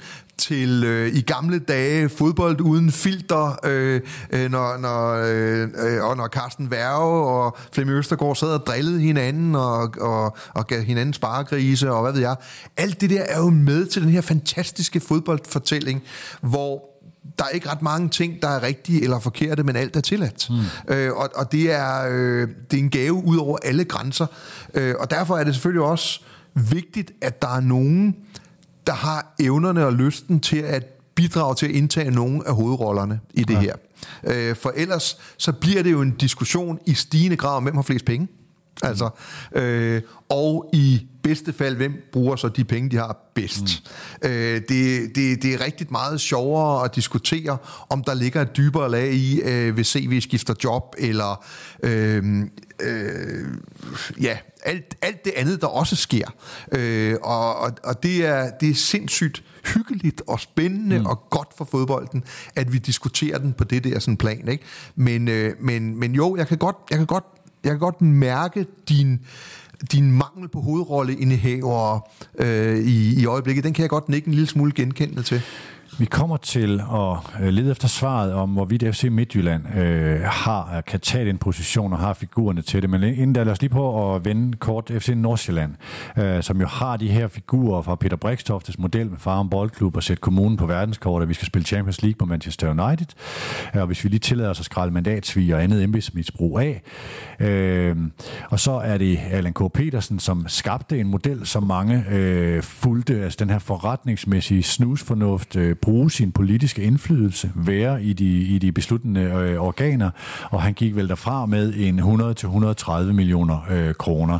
Øh, og så er der Right to Dream i et ejerskab, som øh, også er genstand for en vis opmærksomhed, fordi det er så anderledes, som det er, og det er også drevet af nogle visioner. Mm-hmm. Er, er der nogle af dem her, du ser som gearskift, eller som mulig gearskift? Ja, det synes jeg faktisk. Øh, jeg synes faktisk, alt, hvad der er sket i Nordsjælland, siden det blev Farum, og også før, eller siden det hed Farum, og også, øh, altså, som du selv siger, det starter jo med Brikstofte.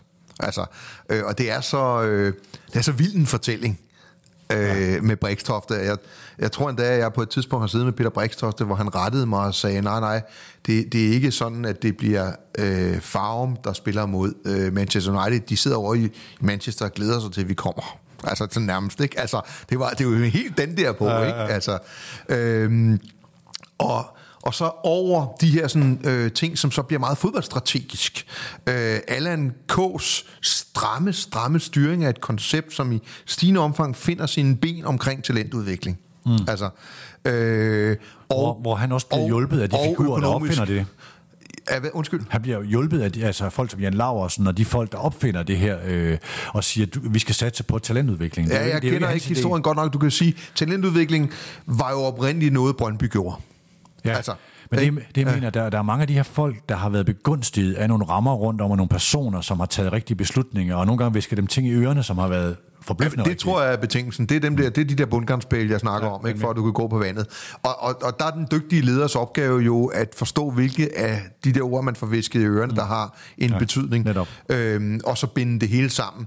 Og du kan sige, Allan, Allan bandt det jo sammen på den måde, at han efterhånden øh, jo klart fik set, at der lå en værdi i at udvikle spillere.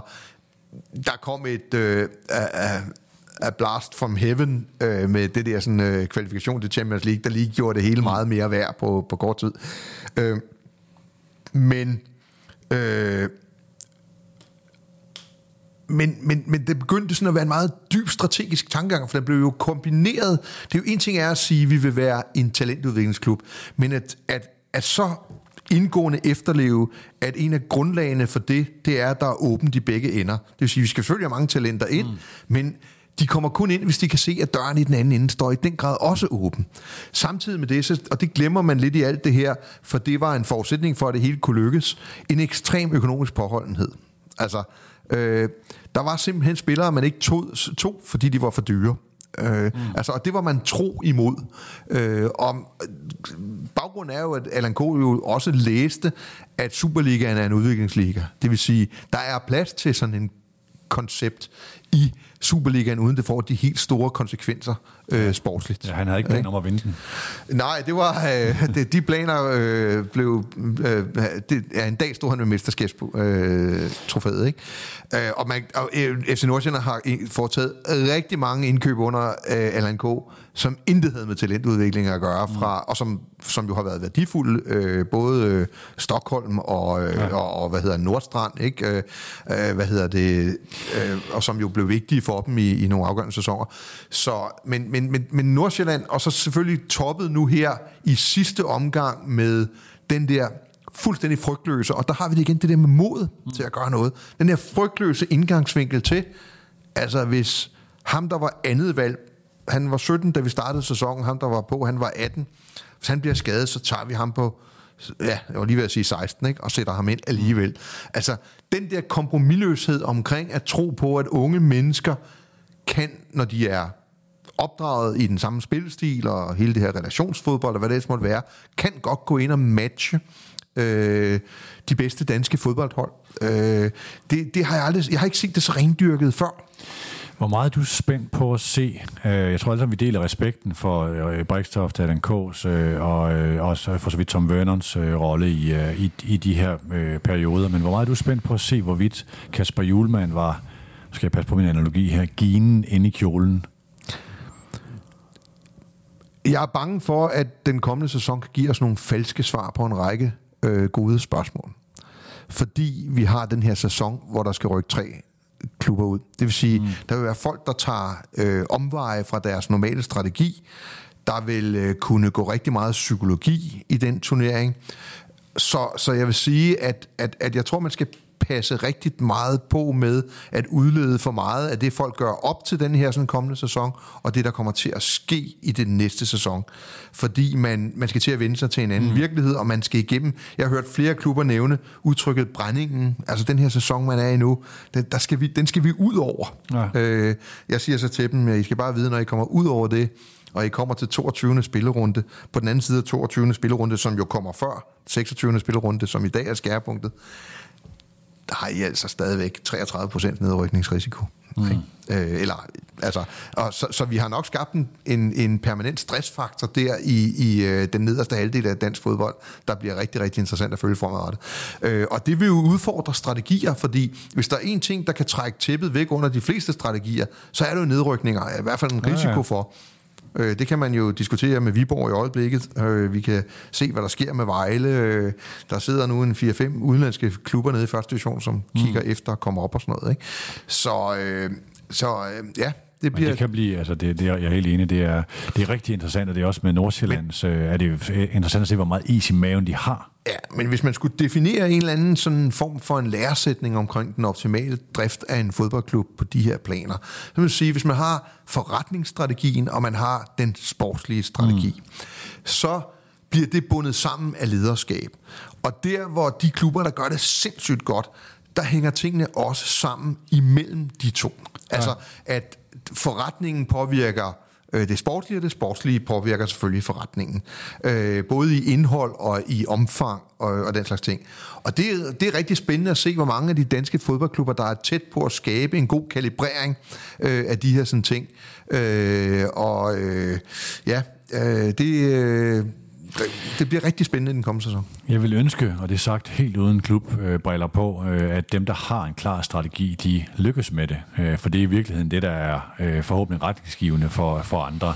At man ikke bare har den kortsigtede model og slinger fra, fra side til side. Men jeg tror, at... Øh, at det over tid vil blive så åbenlyst, at du falder bort, hvis ikke du har det. Så selvom, selv, jeg tror ikke, man behøver at sidde og kigge på en klub og så sige, ja, men de havde det, så vi skal også gøre det sådan.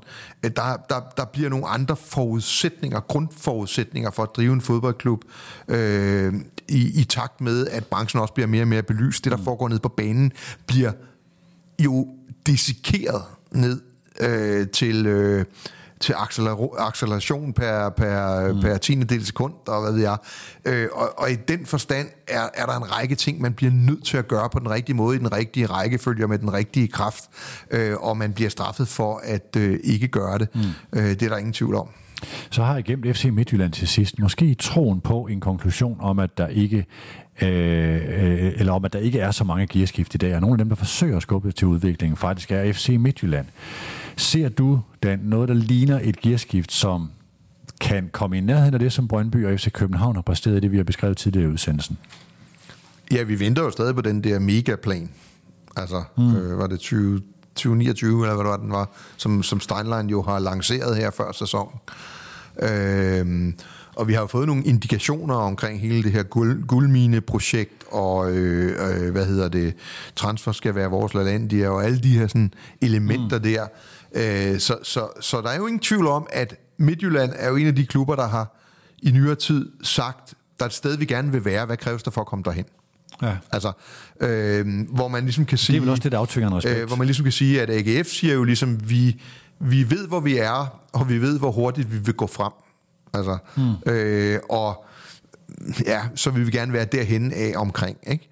Altså, det, jeg, der kan jo være fordele og ulemper ved, ved, ved begge to.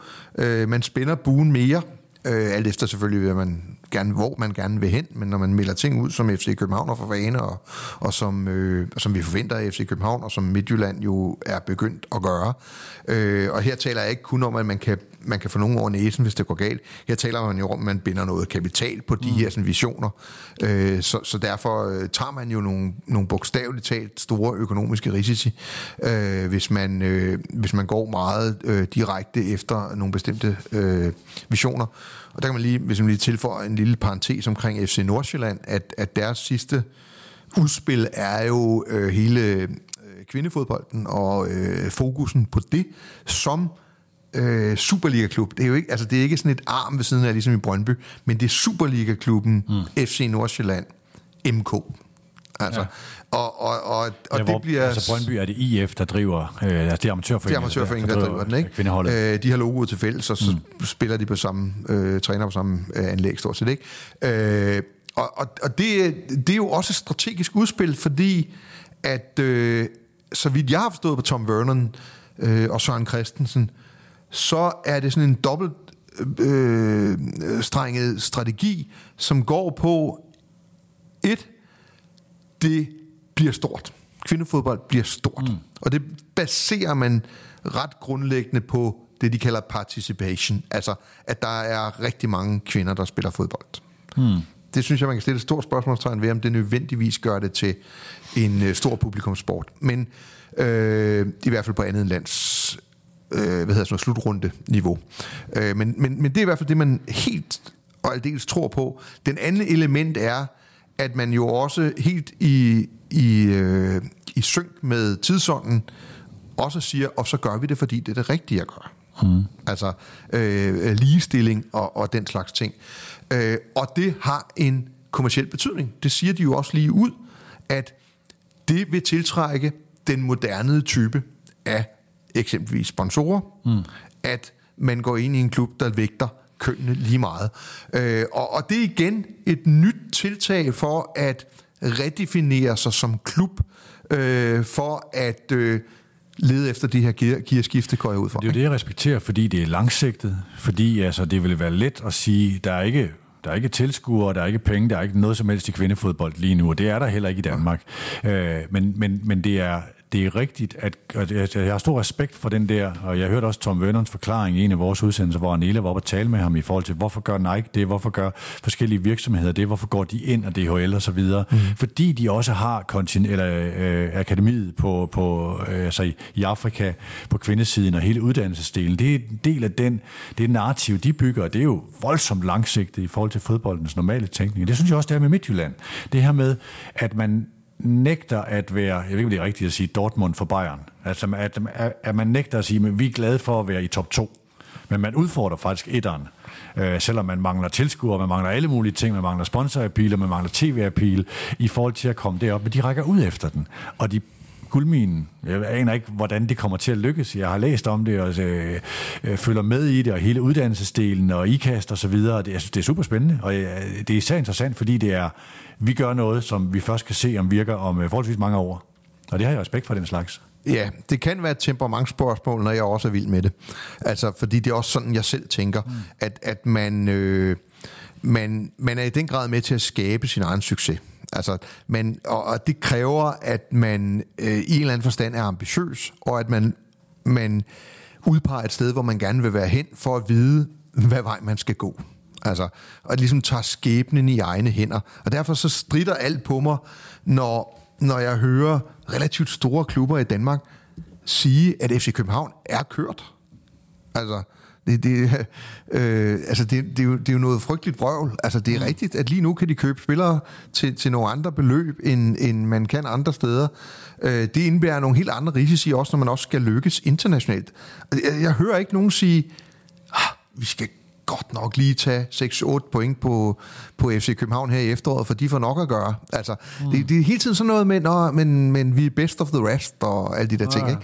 Og, og det er rigtigt, jeg kunne det selvfølgelig også sammen med, jamen hvis det er økonomien, der er problemet, så gør økonomien større. Altså, kom nu, altså det, så må det være det, der er din opgave. Mm. Altså, øh, ja, det, det er nemmere at gøre det i, i København, end det er at gøre det i Herning. Altså, men så find på noget andet. Og det er jo det, jeg også godt kan lide ved Nordsjælland og ved øh, Midtjylland, det er, at de tager ligesom deres skæbne i egen hænder. Det kan godt være, at de tager fejl. Altså, det kunne også godt være, at, øh, at FC København kunne have taget fejl, da den købte parken. Det kunne have endt galt. Øh, det kunne have endt rigtig, rigtig godt, da Brøndby forsøgte at tage et initiativ med Interbank. Det gjorde det ikke. That's business. Altså, og i underholdningsbranchen især går det op og ned. Ikke? Øh, men, men, men den der sådan anden med, at altså, vi, vi sejler sådan stille og roligt hen et sted, hvor der er godt at være.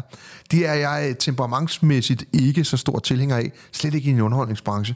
Altså, øh, jeg tror, at verden bliver, bliver mere og mere øh, øh, hvad skal man sige, luftfattig for de klubber, der ikke tør melde sig ind på det niveau, som de nu engang hører hjemme, med fuld ambition, eller ved at redefinere øh, deres forretning, øh, som, som jeg for eksempel mener jo, at Nordsjælland er ude i. Ikke?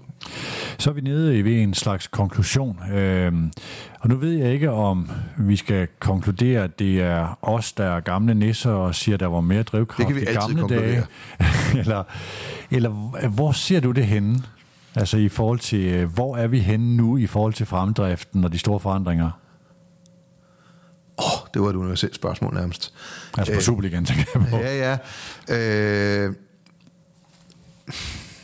altså det, det, man skal huske på, det er også Superligans udvikling selvfølgelig hænger sammen med fodboldens udvikling som sådan.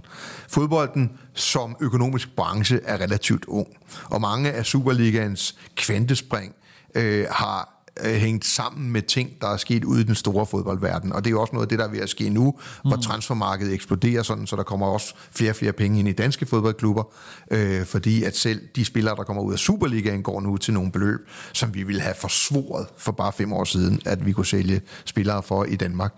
Så, så, øh, så må det ikke, at alting bliver ved med at udvikle sig, og at Superligaen også tager nogle kvantespring i fremtiden. Øh, det er jo ikke, som sagt, Superligaen selv, der har taget de her kvantespring. Mm. Det er nogle slag med halen efter nogle store udviklinger i fodboldbranchen som sådan. Godt hjulpet af sted af nogle dygtige øh, klubledere, øh, modige klubledere. Nu giver jeg lige et giftigt spørgsmål, øh, som handler om FC København. Øh, noget af det, som jeg synes er kendetegnet, det vi har talt om i dag, det er, der var engang øh, for ikke så mange år siden et dansk hit, der hed Skub til taget. Altså det her med at flytte noget og, og skubbe til noget.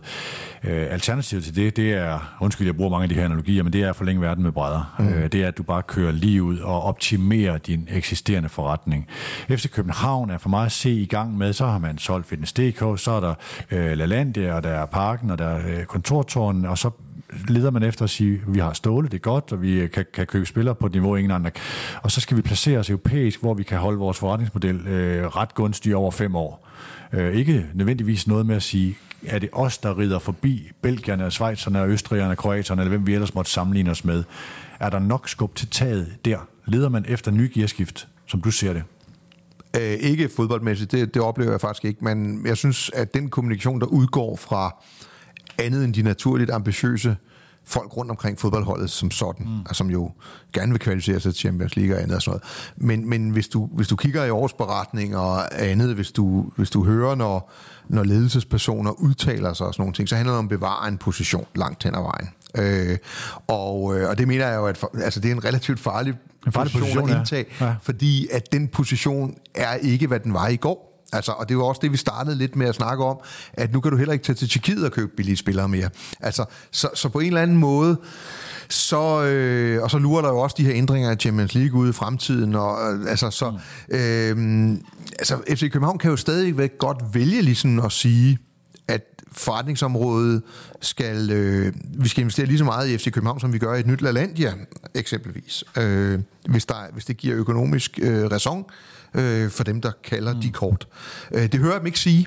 Jeg hører dem sige, at vi stadigvæk skal være Danmarks øh, dominerende klub, og at vi skal kvalificere os til Champions League øh, jævnligt. Øh, og hvorfor ikke hvert år, tror jeg, der er sejr til for. Ja, han, og han hvis man, lige en trak, ja, hvis man tager, tager de udsagn, så er det jo en relativt ambitiøs strategi. Der er jo egentlig ikke noget højere for en dansk fodboldklub at stræbe efter en at jævnligt spille i Champions League og være mester helst hvert år. Så, så, så det kan også være, at jeg, gør, jeg retter øh, hvad hedder, smed for bager her, at, at, at, jeg, at jeg leder efter noget, der bliver sagt med nogle andre ord. Men Øh, men, men, men der står jo ikke en Don Ø et eller andet sted, og så siger, så selvfølgelig skal vi ligge i top 20 eller top 50, eller hvad det nu måtte være i Europa.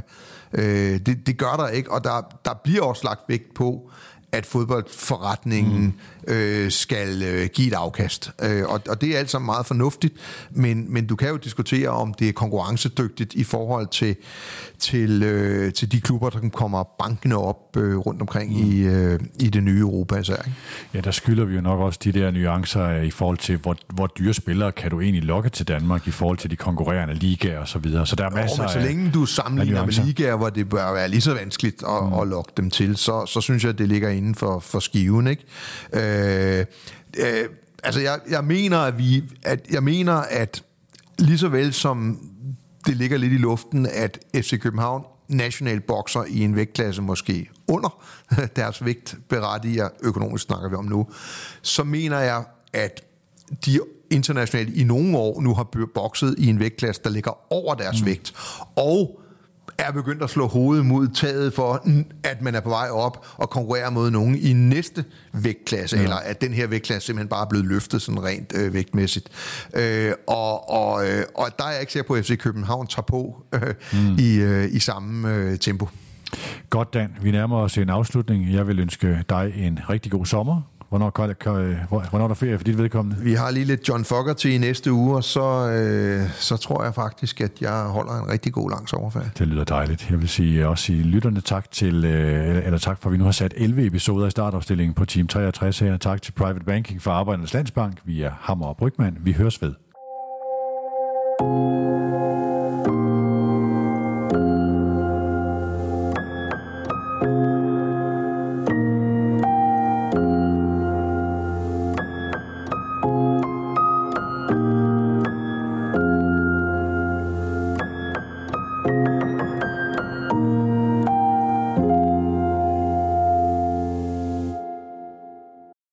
Udsendelse er produceret af Mediano Media og sponsoreret af Private Banking fra Arbejdernes Landsbank.